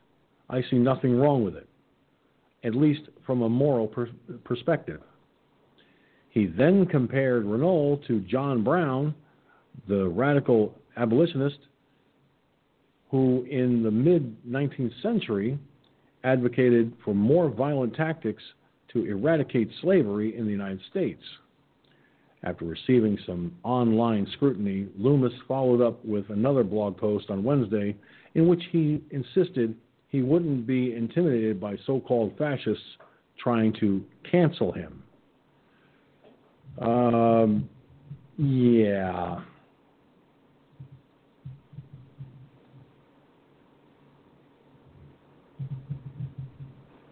(314) area code. Hello. Oh, sorry about that. Shit, I went to hit something else and I ended up hitting the guy's disconnect button. Oh well, no big. So Gunslinger, what do you think of that one? This Rhode Island professor and his saying that it was morally justified, or how did he put it? He said that Renault killed a fascist. I see nothing wrong with it, at least from a moral perspective. What do you expect from a Rhode Island professor? They're all liberals, okay? Teaching at a liberal college, I'm sure, university, whatever, okay? And that's what they push. They push their liberal agenda. Does it surprise you? It don't surprise me. I mean, that's where all this shit comes from. Okay? That's why these college students and everything, they attracted to that liberal shit because look who's spewing the shit. Well, a liberal. I mean, birds of a feather flock together, don't they?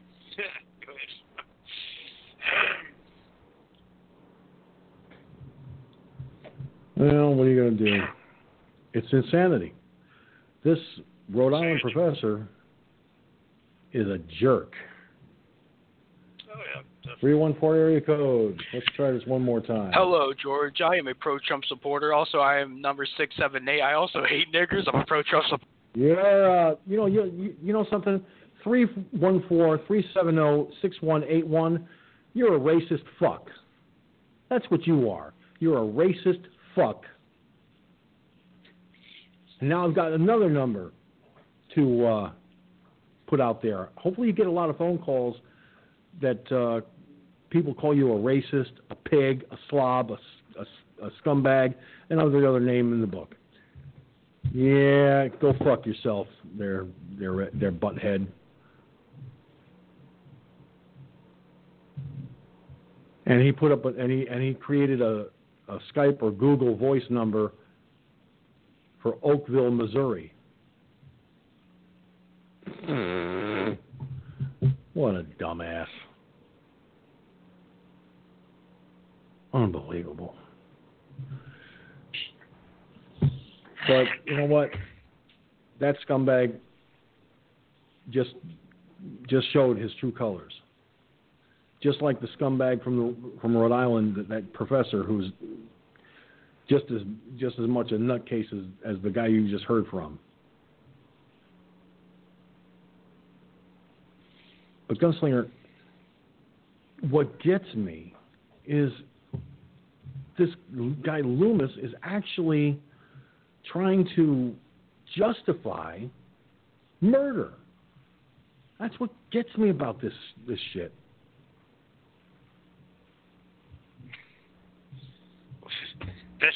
That's nothing new for them. I mean, they're justifying murder in that CHOP area and these idiots and these other ones that are allowing all this stuff to go on, and people are getting killed. Obviously, they're justifying that in their warped ways. So, what's the difference between this day? Nothing. Well, liberalism. Go ahead. Well, all I can say is, you know, you got stupid scumbags in these left-wing universities talking shit. You got bottom-feeding, basement-dwelling dweeb assholes that are racist cocksuckers that don't seem to understand that the only thing they're going to get for their trouble eventually down the road is stupidity and hopefully a swift kick in the ass. 878-214-7488. You're not getting on the air. Don't bother trying, because I know it's the same guy from the 678 area code. So fuck off.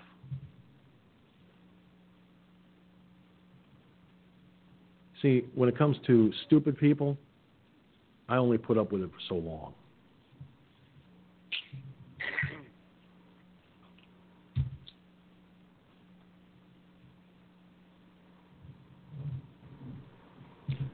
But, you know... You gotta quit.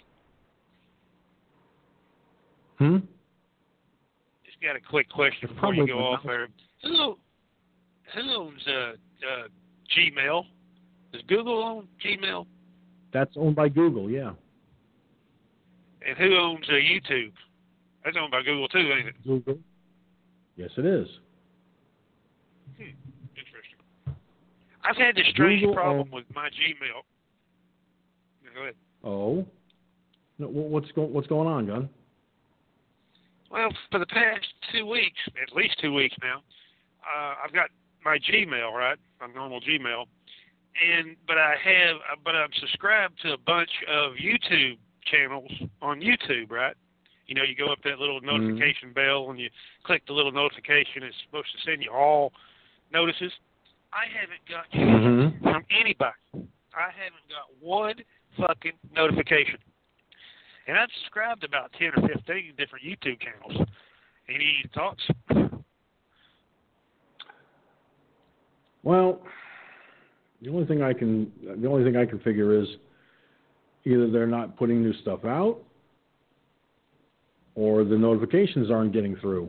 They're putting the videos out, because I can go to YouTube, you know, youtube.com, and I can go to their channel, and they put out new videos. Okay, like one of them I just seen a while ago was only 2 hours ago at the time, but I'm not getting a notification in my Gmail. I've maybe figured one or two, but all of them. But I'm getting notifications from other sites, like Mixlr, for example. I get yours on Gmail. You know, Firefox News going live and blah blah blah blah. I get them fine, but not from 2 weeks ago. Very strange. I don't know what to tell you, because see, I don't subscribe to a lot of places on YouTube, and a lot of places that I subscribe to have put out new stuff, and I've never gotten emails for them. So, and that's been over several years. So it's like, you know, it could be a glitch in the system. I don't know. Yeah, prior to it, I was getting them every fucking day. Boom, boom, like clockwork. All of a sudden, it stopped. Very strange.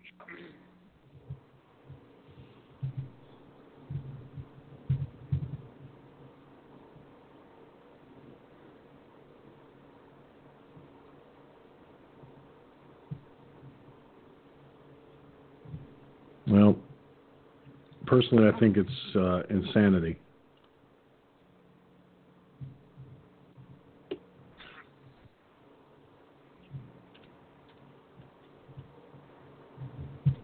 It's total insanity. You know, Google, when they took over YouTube, I think whoever created YouTube originally should have kept it.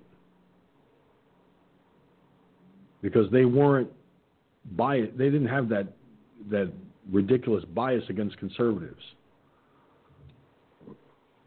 And unless the videos were like pornographic in nature or made outright threats against people's lives and shit like that, normally speaking, before Google took over, you didn't have that problem where you had, you know, to worry about videos being taken down.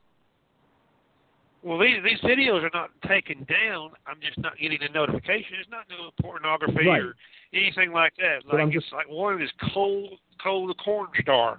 It's a farmer. He's a corn farmer. I'm sorry. What?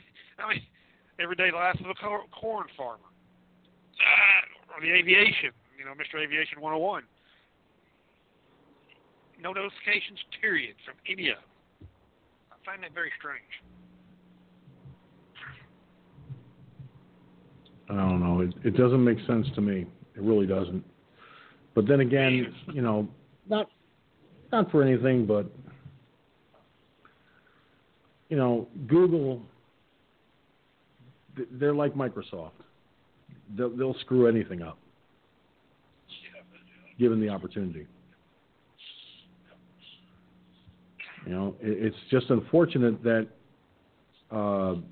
Android phones, you know, you have to use a Gmail account in order to even get shit done on your phone when you first activate the phone. It's crazy. But what I would do, this is just me, depending on how many you actually subscribe to, I would see if I could get a message to the find a way, see if there's a way to get a message to the person running that particular channel that you subscribe to and you used to get notifications on, and let them know you're not getting anything about new videos and stuff for some reason for the last couple of weeks. Even and yet they have been putting content, fresh and new content out there. So that's just my idea.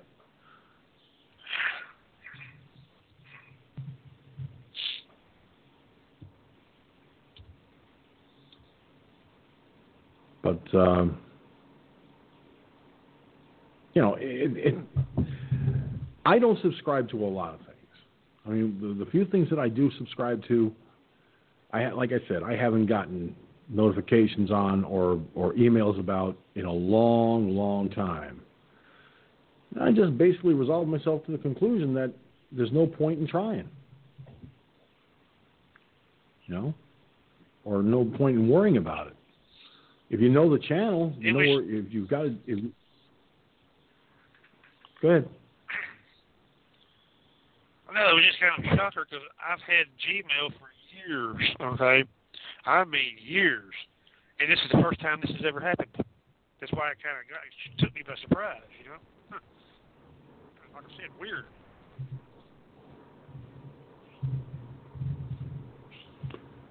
I thought it might be a setting or something, you know, Windows 10 or something that might have changed a setting or something in there. No, it shouldn't. No, that shouldn't.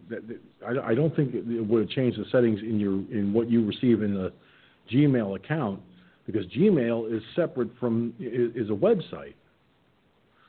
You think so? Yeah. 906 area code. You were killing people. Fast. You are racist. You are racist. You're racist. You're an asshole. Get lost, dickhead. Jesus Christ, you're a fucking moron. What fucking stupid people. You know something? Trolls are absolutely the most ridiculous bunch in the world. They are the Democrats of the future. They're the ones who, you know what, asshole? I hung up on you for a reason. Fuck off.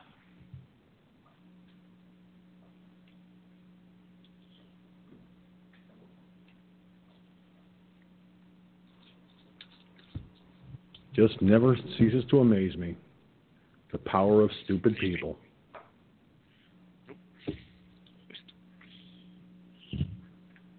Well, all I can say is, 906-242-1446. I am not taking your call, so you can just sit there and listen, because that's all you're going to get. As soon as I announced their phone number, they left. See? You want to play games? You're playing with the wrong person. I don't get mad.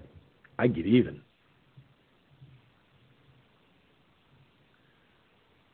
Well, apparently President Trump's list for SCOTUS.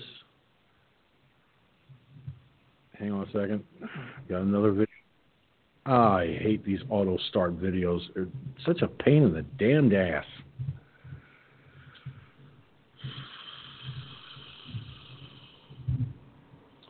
Well, President Trump's Supreme Court list.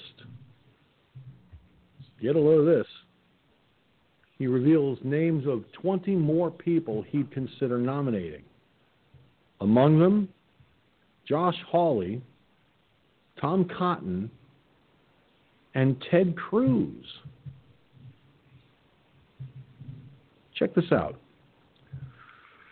President Trump on Wednesday announced a list of 20 more people he would consider nominating to the Supreme Court, including 3 sitting Republican senators. Speaking from the diplomatic reception, 314-370-6181. You're not getting on. Goodbye. Let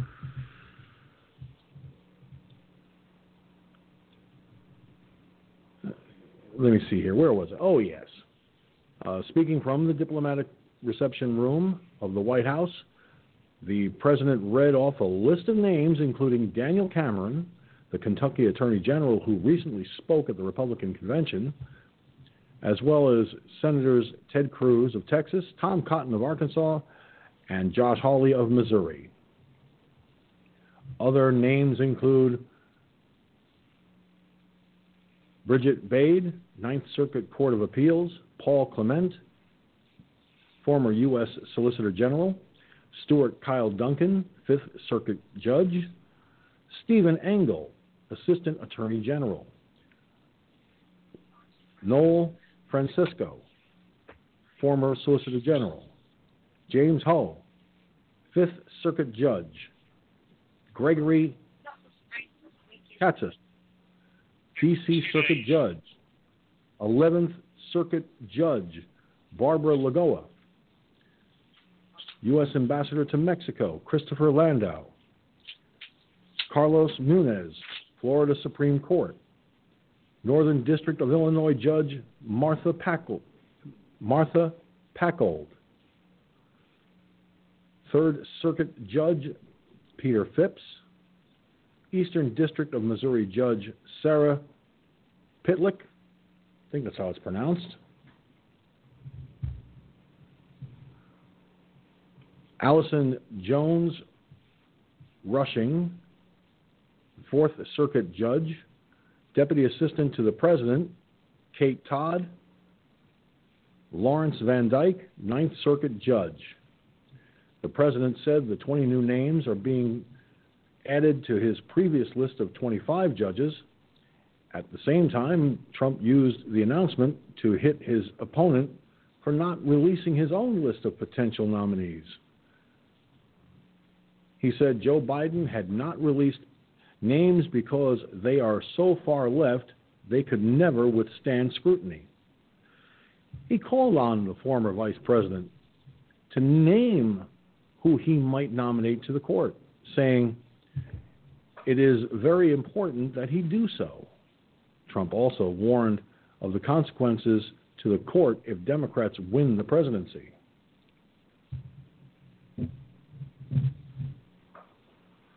Unfortunately, there is a growing radical left movement that rejects the principle of equal treatment under the law, he said. If this extreme movement is granted a majority on the Supreme Court, it will fundamentally transform America without a single vote of Congress.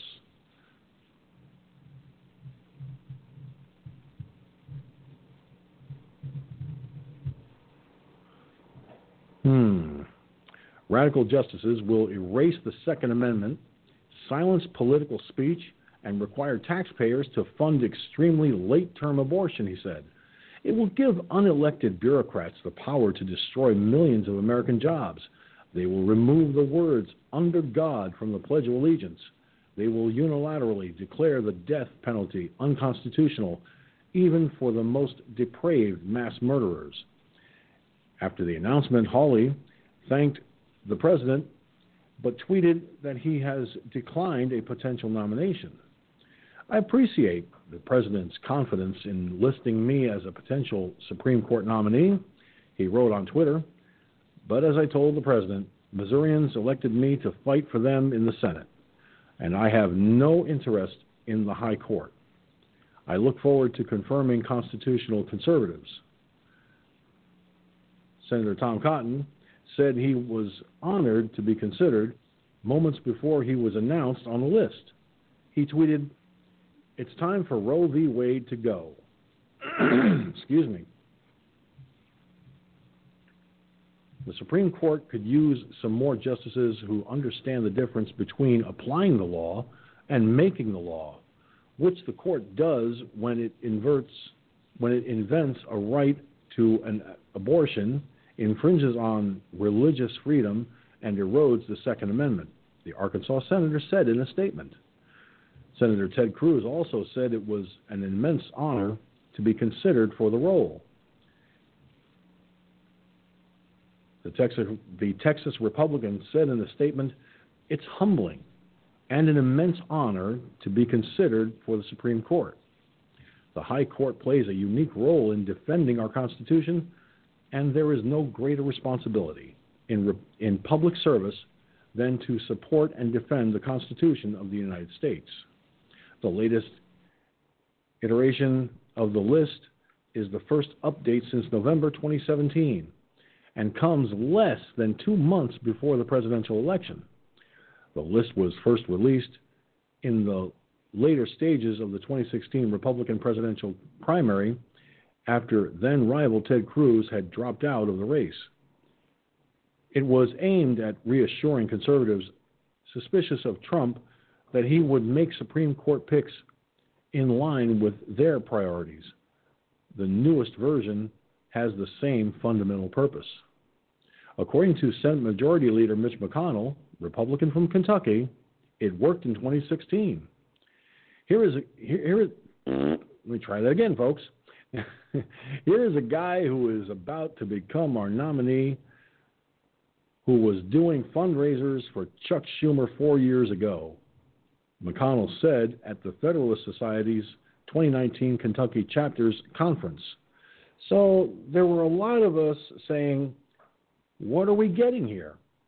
And the list reassured a whole lot of Republicans, beginning with Republican U.S. senators. He added, fast forward a little further, and by the fall, the single biggest issue that brought 9 out of 10 Republican voters home to Donald Trump, just like 9 out of 10 voted for Mitt Romney, was the Supreme Court. The list is the first one produced without the direct involvement of former White House counsel Don McGahn, who was the driving force behind the confirmations of Justices Neil Gorsuch and Brett Kavanaugh. McGahn was involved with Trump's campaign from the early stages and is seen as one of the most influential people on the Trump administration's judicial selection process, along with Federalist Society co-chairman Leonard Leo. McGahn's fingerprint is still on the most recent list, however, as Trump, with McGahn's involvement, nominated dozens of judges, tongue-tied, in his first term to circuit courts of appeals, which is where most Supreme Court nominees have come from in recent decades. President Trump has a great problem to have. He has nominated and appointed a slew of excellent jurists to the circuit courts. Thus, he already has a public list. The people he put on the circuit courts. The list released Wednesday was kept under wraps right up until it went public, with the group of people involved in formulating it, including Leo, current White House counsel Pat Cipollone, and Judicial Crisis Network President Carrie Savino, a former clerk for Justice Clarence Thomas. Savino said earlier this summer that she expects Trump's Supreme Court list to be a major factor in the upcoming election. 21% of voters said that the Supreme Court was their number one issue. That's more than a fifth of the voters. So it was hugely significant, she said. There was an active vacancy after the death of late Justice Antonin Scalia in 2016, but the next presidential term could be even more significant for Supreme Court nominations. Justice Ruth Bader Ginsburg is 87 years old. Justice Stephen Breyer is 82, and Thomas is 72, and Justice Samuel Alito is 70. Conservatives were pleased with the president's announcement.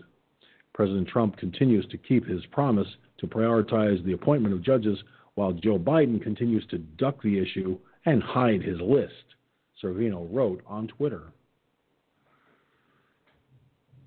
So President Trump is putting out a whole bunch of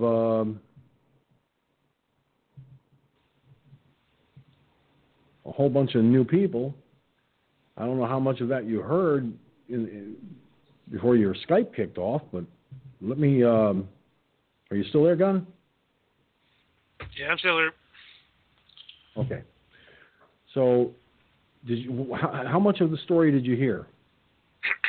I heard the majority of it.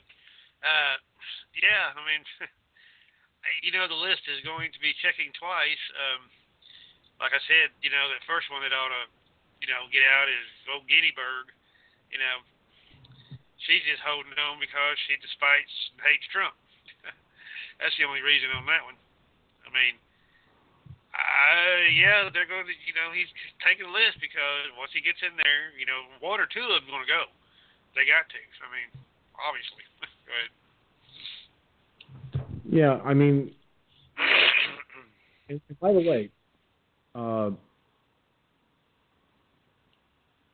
to put Ted Cruz, Tom Cotton, and Josh Hawley on the list, three senators who obviously any one of them would make a good Supreme Court pick.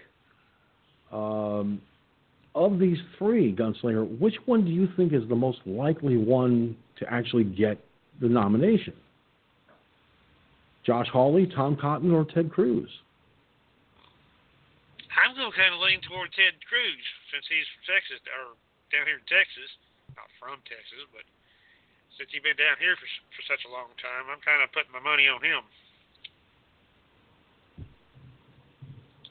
him. Well, you know what?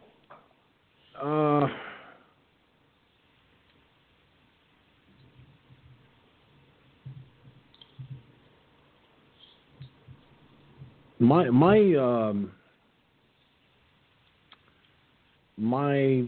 basic philosophy in regards to these three, I would be inclined to agree with you on Ted Cruz, but there is still the question of where he stands on certain issues. For example, the Second Amendment.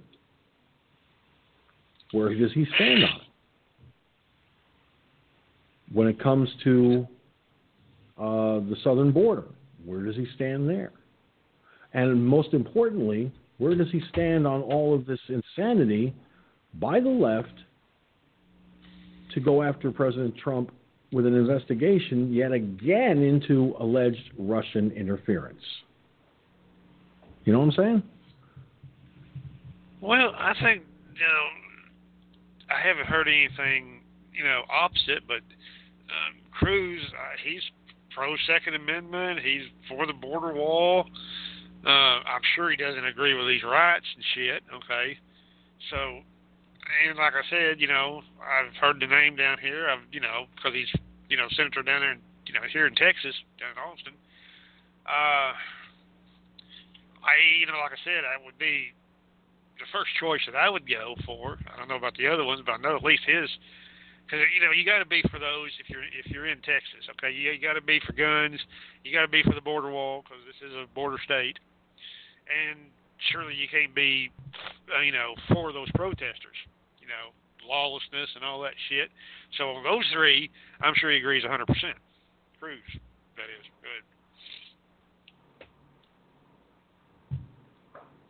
good. Well, I'm inclined to lean more in the direction of Ted Cruz, based on what you just said, because I think Ted Cruz would make a good Supreme Court justice. But the thing is, we need at least one or possibly two more justices. The problem is, You've got a person like Ruth Bader Ginsburg, who is sitting there occupying a Supreme Court seat only because she doesn't like Donald Trump, and saying that she'll stay on the Supreme Court as long as he's president. That's not a good enough reason to risk your health and your very life because of your bad health issues. If your hatred of Donald Trump is that deep-seated, you don't belong on the Supreme Court.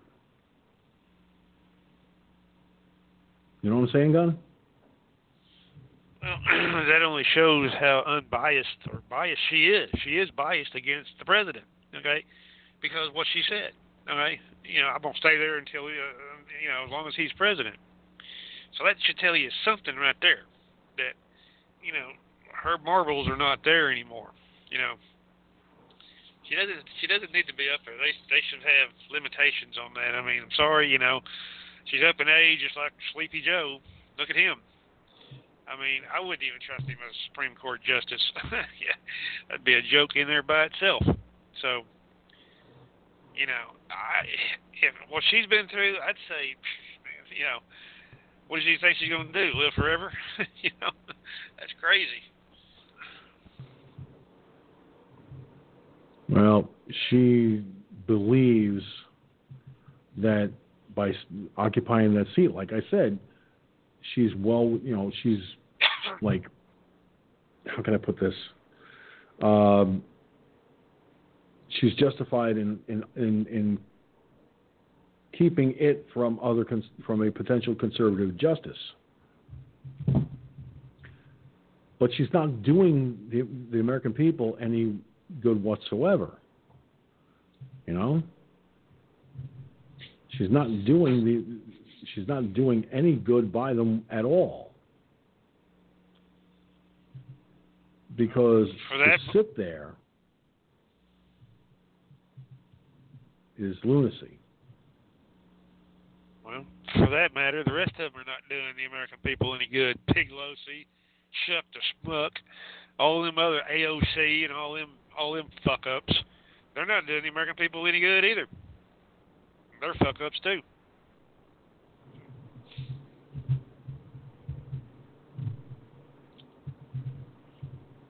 Total fuck-ups. Oh, yeah. Absolutely complete screw-ups. But to look at the Supreme Court, the way it sits right now, if the only reason Ginsburg is holding on to that seat, like I said, is because of her hatred, her deep-seated hatred of Donald Trump, she's doing a disservice to everyone in America. So my basic problem with someone like that is, you know, you're pretty much stuck between a rock and a hard place, because the way the Supreme Court rules state, she cannot be removed from office. Well, I don't know.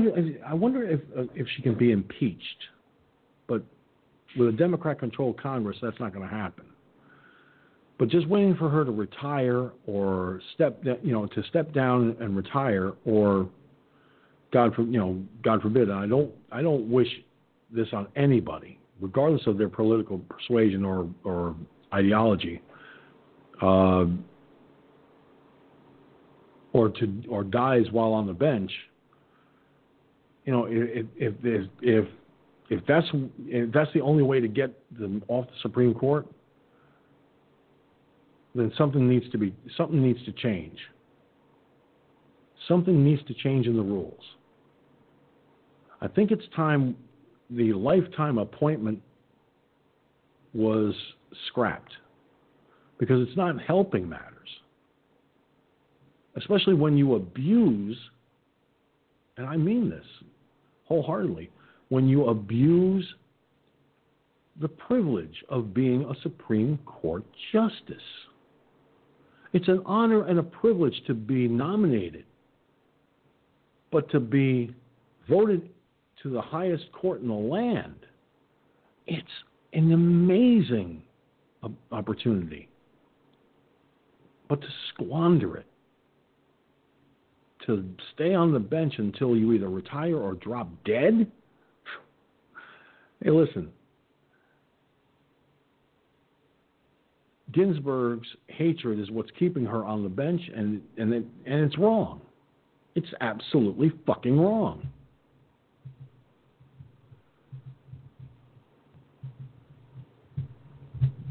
But I look at this list of all these folks that were nominated. Okay. There's one name on the list I think should be removed. Deputy Assistant to the President, Kate Todd. No offense to Ms. Todd, but that could be misconstrued as political favoritism. Last thing Trump needs is somebody accusing him of that shit. You know, Gunn? Oh yeah, I don't know nothing about that person you mentioned there. I have no idea. But yeah, see, he don't need that. I mean, it's obviously he doesn't need it. Yeah. Well, Kay Todd is the Deputy Assistant to the President of the United States, so we may not have heard of the person, but this person holds a position in the White House as a Deputy Assistant to the President of the United States. So that person should not be on the list, because it could be misconstrued as a political favorite or favoritism by political means, you know? And I'm sorry to say it, you know, and I don't know anything about Kay Todd. I don't know. This is the first I've seen the name, so I don't know, you know. But at the same time, you look at the name and then you see the title that this person holds, Deputy Assistant to the President. That's no, I kind of cringe with that one. But when you look at these other names, and I don't know any of these people by names.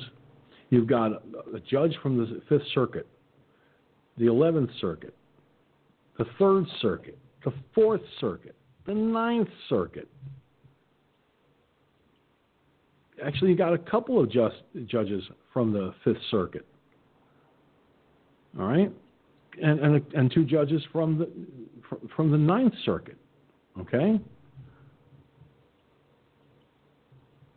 So it's like, with all of these names, and including and not limited to Ted Cruz, Tom Cotton, and Josh Hawley, he's got quite a few on the list. Good choices. We'll have to see how it plays out after he wins his second term.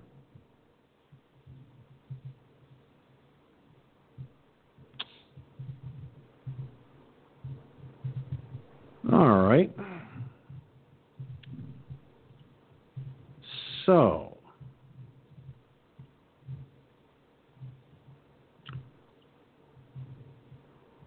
looking at some of the stuff I have here.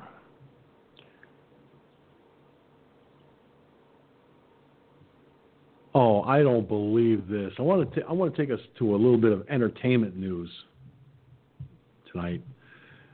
I forgot about this one.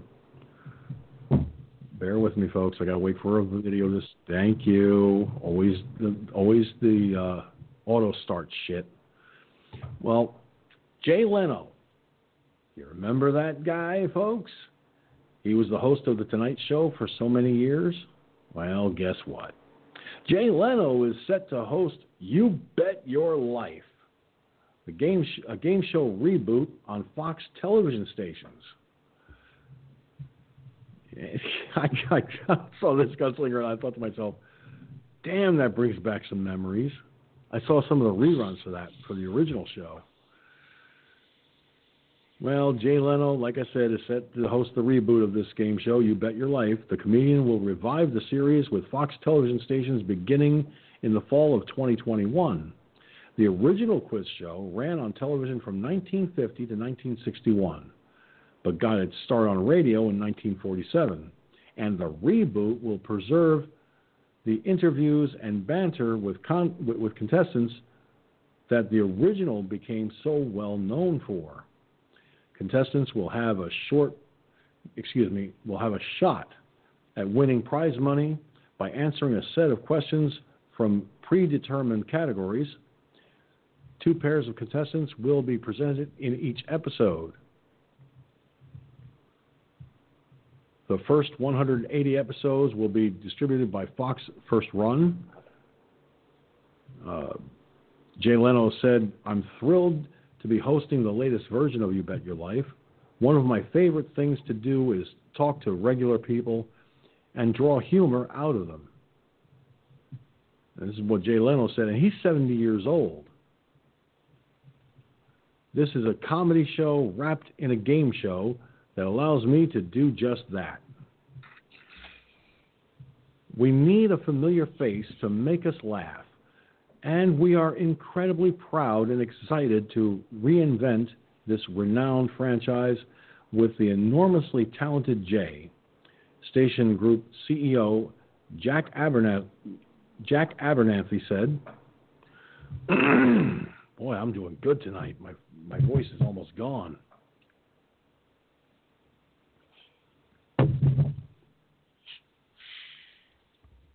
Showrunner David Hurwitz will also serve as an executive producer, as will Tom Werner.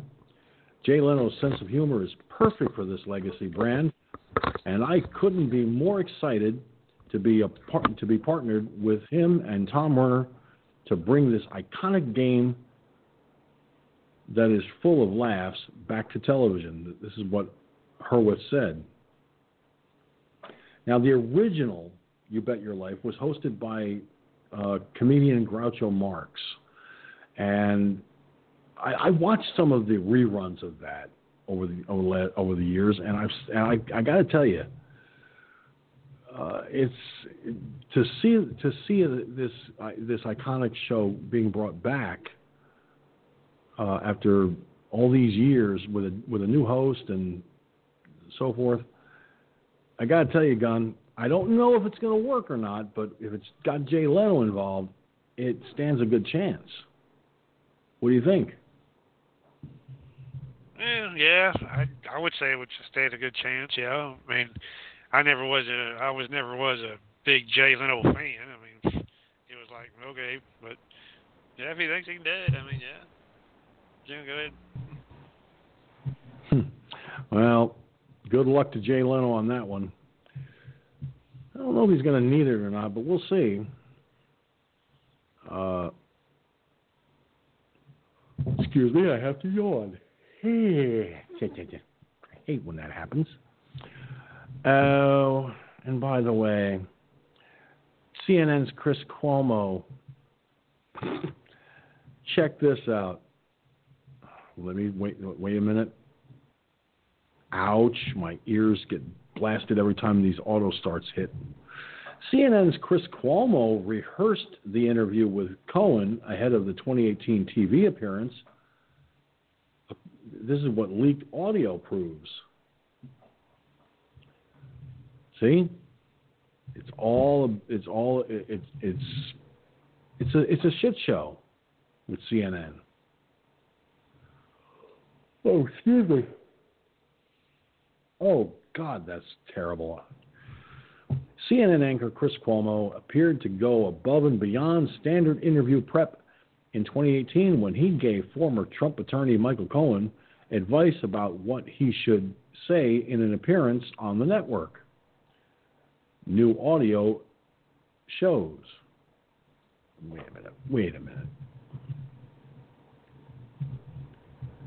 I wonder, could this be the... Yep. Okay.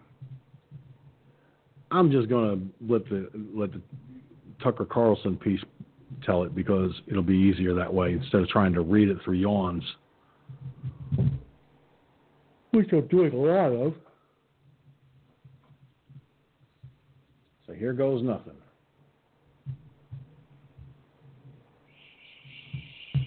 And of course, it did it twice. I click it once and it opens twice. That's a real cute way to do things. Oh, come on. Really? Open the damn thing up.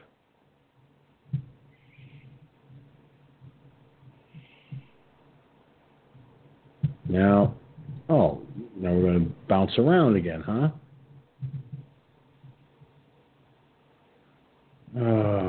I hate when this happens. You click on something and it opens elsewhere.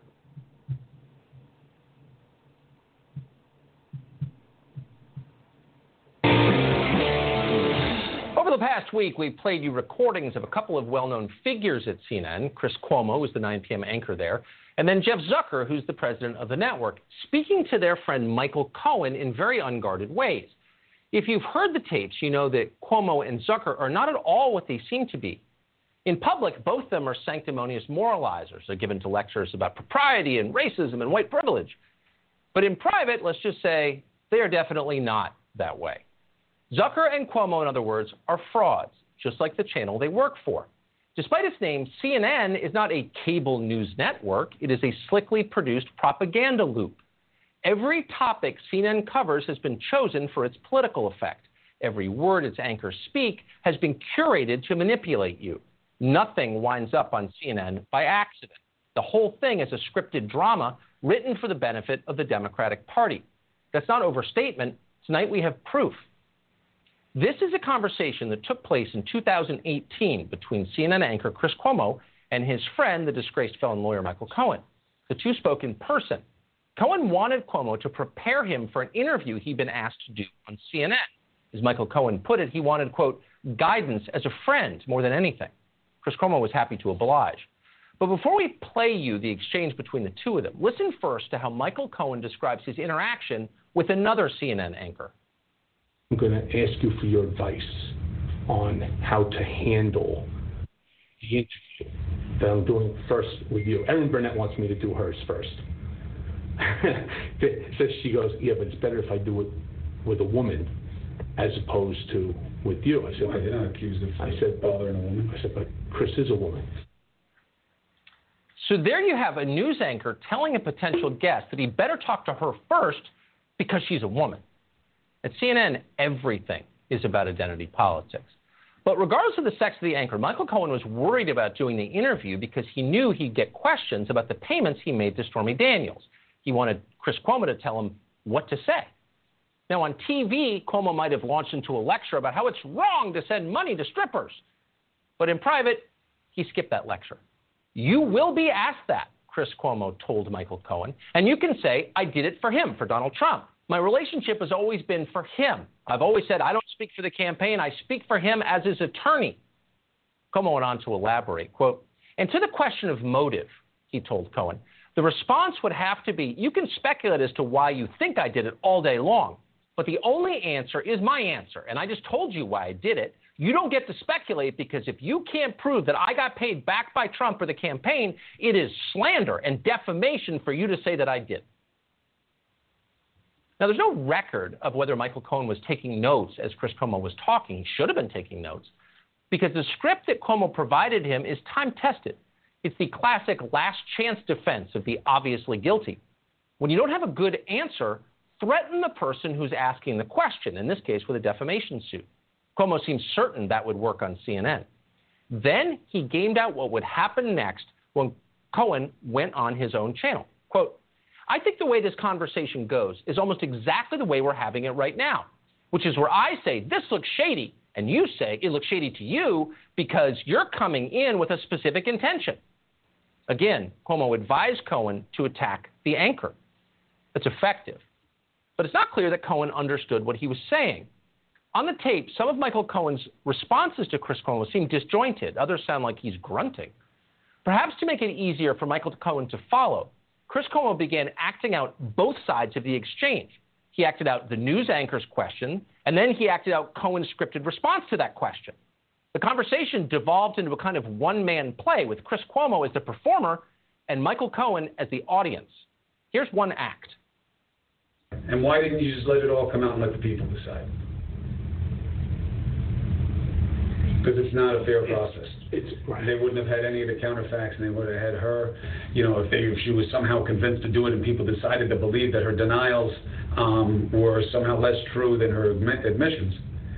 I didn't want to play that game. Everything was tilted against Mr. Trump. And that's what it is. And then either they'll believe it or they'll be like, that. There's no way he didn't know. Pretty tricky. Chris Cuomo sounds like he's got some experience making excuses. But the bigger point is this. Sometimes when you watch a political show on television, you'll notice the dialogue seems unnatural, almost like parts of it have been scripted. Well, at CNN, that is literally what you are seeing, scripted conversation. What you just heard there was the writers' meeting before the show. But Chris Cuomo was just starting. He then told Cohen how to dodge questions about a shell corporation Cohen had used to make payments to Stormy Daniels. Quote, I'm not being shady, Cuomo instructed Michael Cohen to say on television. I was being legal, and I did it my right way. You're wrong about the LLC. I've used it for other things. I have tons of LLCs. I did not form it just to do this. And even if I had, my whole point would have been to keep it quiet. But that happens to just not be true, end quote. Well, that's slick. But in case that excuse didn't work, Chris Cuomo advised Michael Cohen once again to attack the person asking the question. Quote, unlike the media who is reporting on this, I don't like to say things just because they're convenient when they're untrue. Again, there is no record of how much of this Michael Cohen was absorbing or was capable of absorbing, given his natural limitations. But Chris Cuomo kept writing the script for him anyway. The CNN anchor is going to ask you, quote, why didn't you just let it all out and let the people decide? Good question. And at this point, there's a long pause in the tape. Michael Cohen clearly doesn't have any idea what the answer should be. But Chris Cuomo knows exactly what to say. So he jumps back in and takes Michael Cohen's part of the colloquy once again. Quote, because it's not a fair process, Chris Cuomo barks. They wouldn't have had any of the counterfacts if people had decided to believe her denials were less true than her admissions. I didn't want to play that game. Everything was tilted against Mr. Trump, said Chris Cuomo. Well, at this point, Michael Cohen starts to get it. So Chris Cuomo decides to take the training wheels off and act out the scene together. Here it is. and said, look, shady. Yeah, okay, fine. Look, you know, it's a shady business. I didn't like that I had politics to pay. Is a shady right. business. I didn't like that I had to pay her to keep her quiet just in case she decided to lie again because somebody was paying her. It goes on like this and on and on and on. Chris Cuomo writing the script for a live interview on his own network that hasn't yet taken place. He gives it his all. He tries his hardest. He plumbs the depth of his legal well. But in the end, Chris Cuomo clearly still senses that his friend Michael Cohen could be in serious legal trouble anyway. So he offers to get the big guns involved. Listen. How do you get in trouble? You don't get in trouble legally. I'll ask, I'm going to make some phone calls on that and make sure that you can't get. You heard that. I'm going to make some phone calls and make sure you don't get blank. Presumably you don't get indicted. Chris Cuomo offers that help to Michael Cohen unsolicited.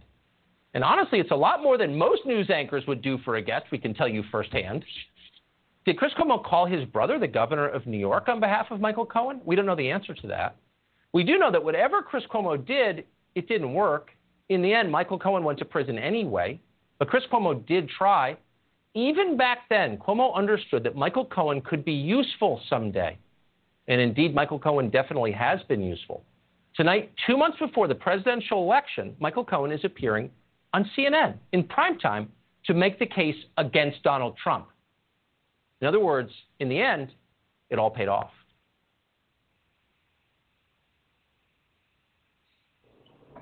What do you think of that, gunslinger?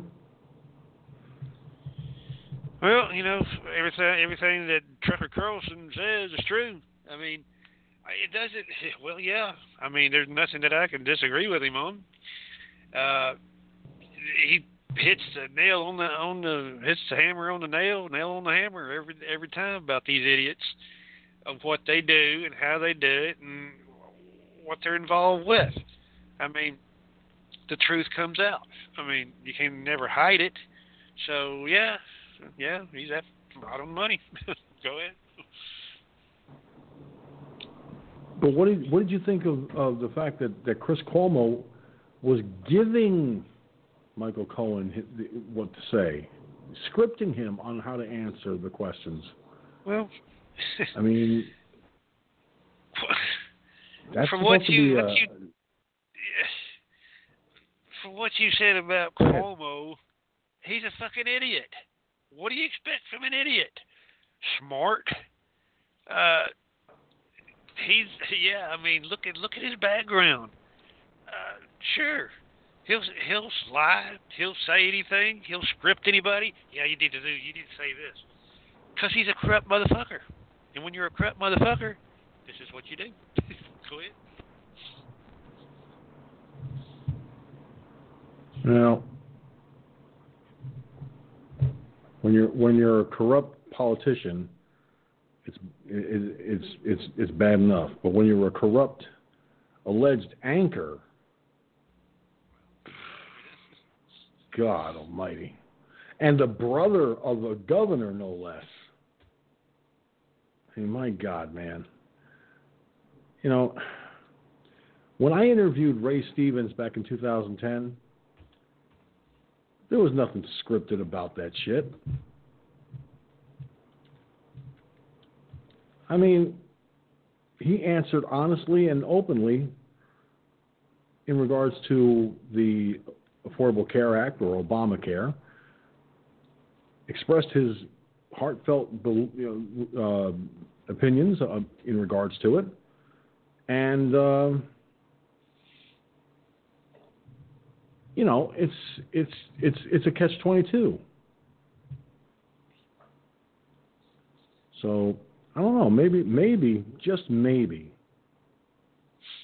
we'll see CNN pay for its ridiculous, bogus reporting. It may not happen in our lifetime, but eventually it'll happen. So, all I can say is, Gunslinger, God help this country if Biden gets in that office. You know what I'm saying? Oh, yeah. But it ain't going to happen. Oh, yeah. No, it ain't going to happen. And Trump will have it for another 4 years. Hopefully his son will run, you know, Trump Jr., you know, after his 4 years. Because if them bastards get in there again, you know, we're going to be up shit creek without no fucking paddle, much less a creek. Go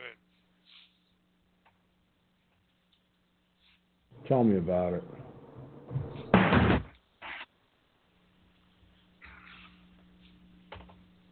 Well, Gunslinger, I'll put this to you.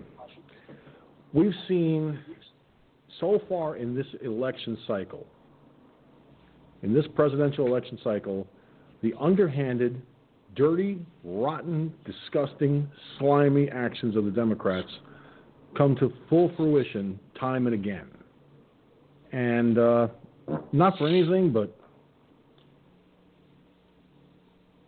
I hope the American people are realizing that the Democrats are not doing them any. The Democrats are doing the American people a huge disservice by their antics, especially Nancy Pelosi, especially Chuck Schumer. But time will tell. They're just doing more harm than good. Tell me what good they're doing. They're not. So obviously they're doing harm. Just the opposite. I think it would be a shock to my nervous system if the Democrats actually did something right and did something good for the American people. I'd probably end up having a massive coronary over it. Huh? I'd faint and fall back in it. Ain't that something? I'd be right there with you, brother, on that one. Well, that'll do it for this edition of Firefox News Online. We'll be back for the Thursday night edition, and hopefully you'll be joining us as well. In the meantime, a quick reminder: Firefox News Online will have its annual 9/11 Remembrance broadcast at a special start time of 9 p.m. Eastern Time. That's 9 p.m. Eastern, 8 Central, and 6 Pacific time, I believe. I think I got it right. On the multiple broadcasting video platforms used by the Firefox News Online Internet Broadcasting Network, and, of course, on the radio side as well. So be sure to join us. In the meantime, I'm George Sinzer, and for the comments I've made, that's the way it is from my perspective. Y'all be good, and if you can't be good, be careful. And if you can't be careful, please, for the love of God, do not name it after me. That's all I ask. Until next time, America, we're out of here. Good night. Thank you for tuning in to Firefox News Online. Firefox News Online is a production of Firefox News Online Productions. Any rebroadcast, transcript, either in whole or in part, without the express written permission of Firefox News Online Productions and its owner, is expressly forbidden. Copyright 2020, all rights reserved. You can catch the links to Firefox News Online's broadcast by going to Facebook.com/FFNOIBN. That's Facebook.com/FFNOIBN. For the Firefox News Online Internet Broadcasting Networks. Hey, we'd like to hear from you, so send your comments to comments@firefoxnewsonline.com. That's comments@firefoxnewsonline.com. Also, any stories or topic ideas you might have, we'd like to hear from you. Send to wereport@firefoxnewsonline.com. That's wereport@firefoxnewsonline.com. Again, thank you for tuning in to Firefox News Online. I'm George Sinzer. Thank you so much for being here. We will catch you next time.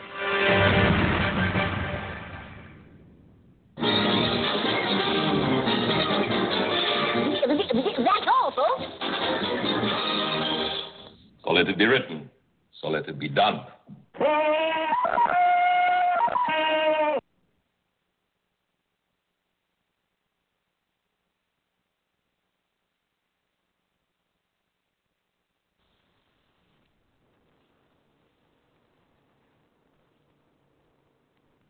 Judy was boring. Hello. Then Judy discovered Chumbacasino.com. It's my little escape. Now Judy's the life of the party. Oh, baby, mama's bringing home the bacon. Whoa, Take it easy, Judy. The Chumba life is for everybody. So go to ChumbaCasino.com and play over 100 casino-style games. Join today and play for free for your chance to redeem some serious prizes.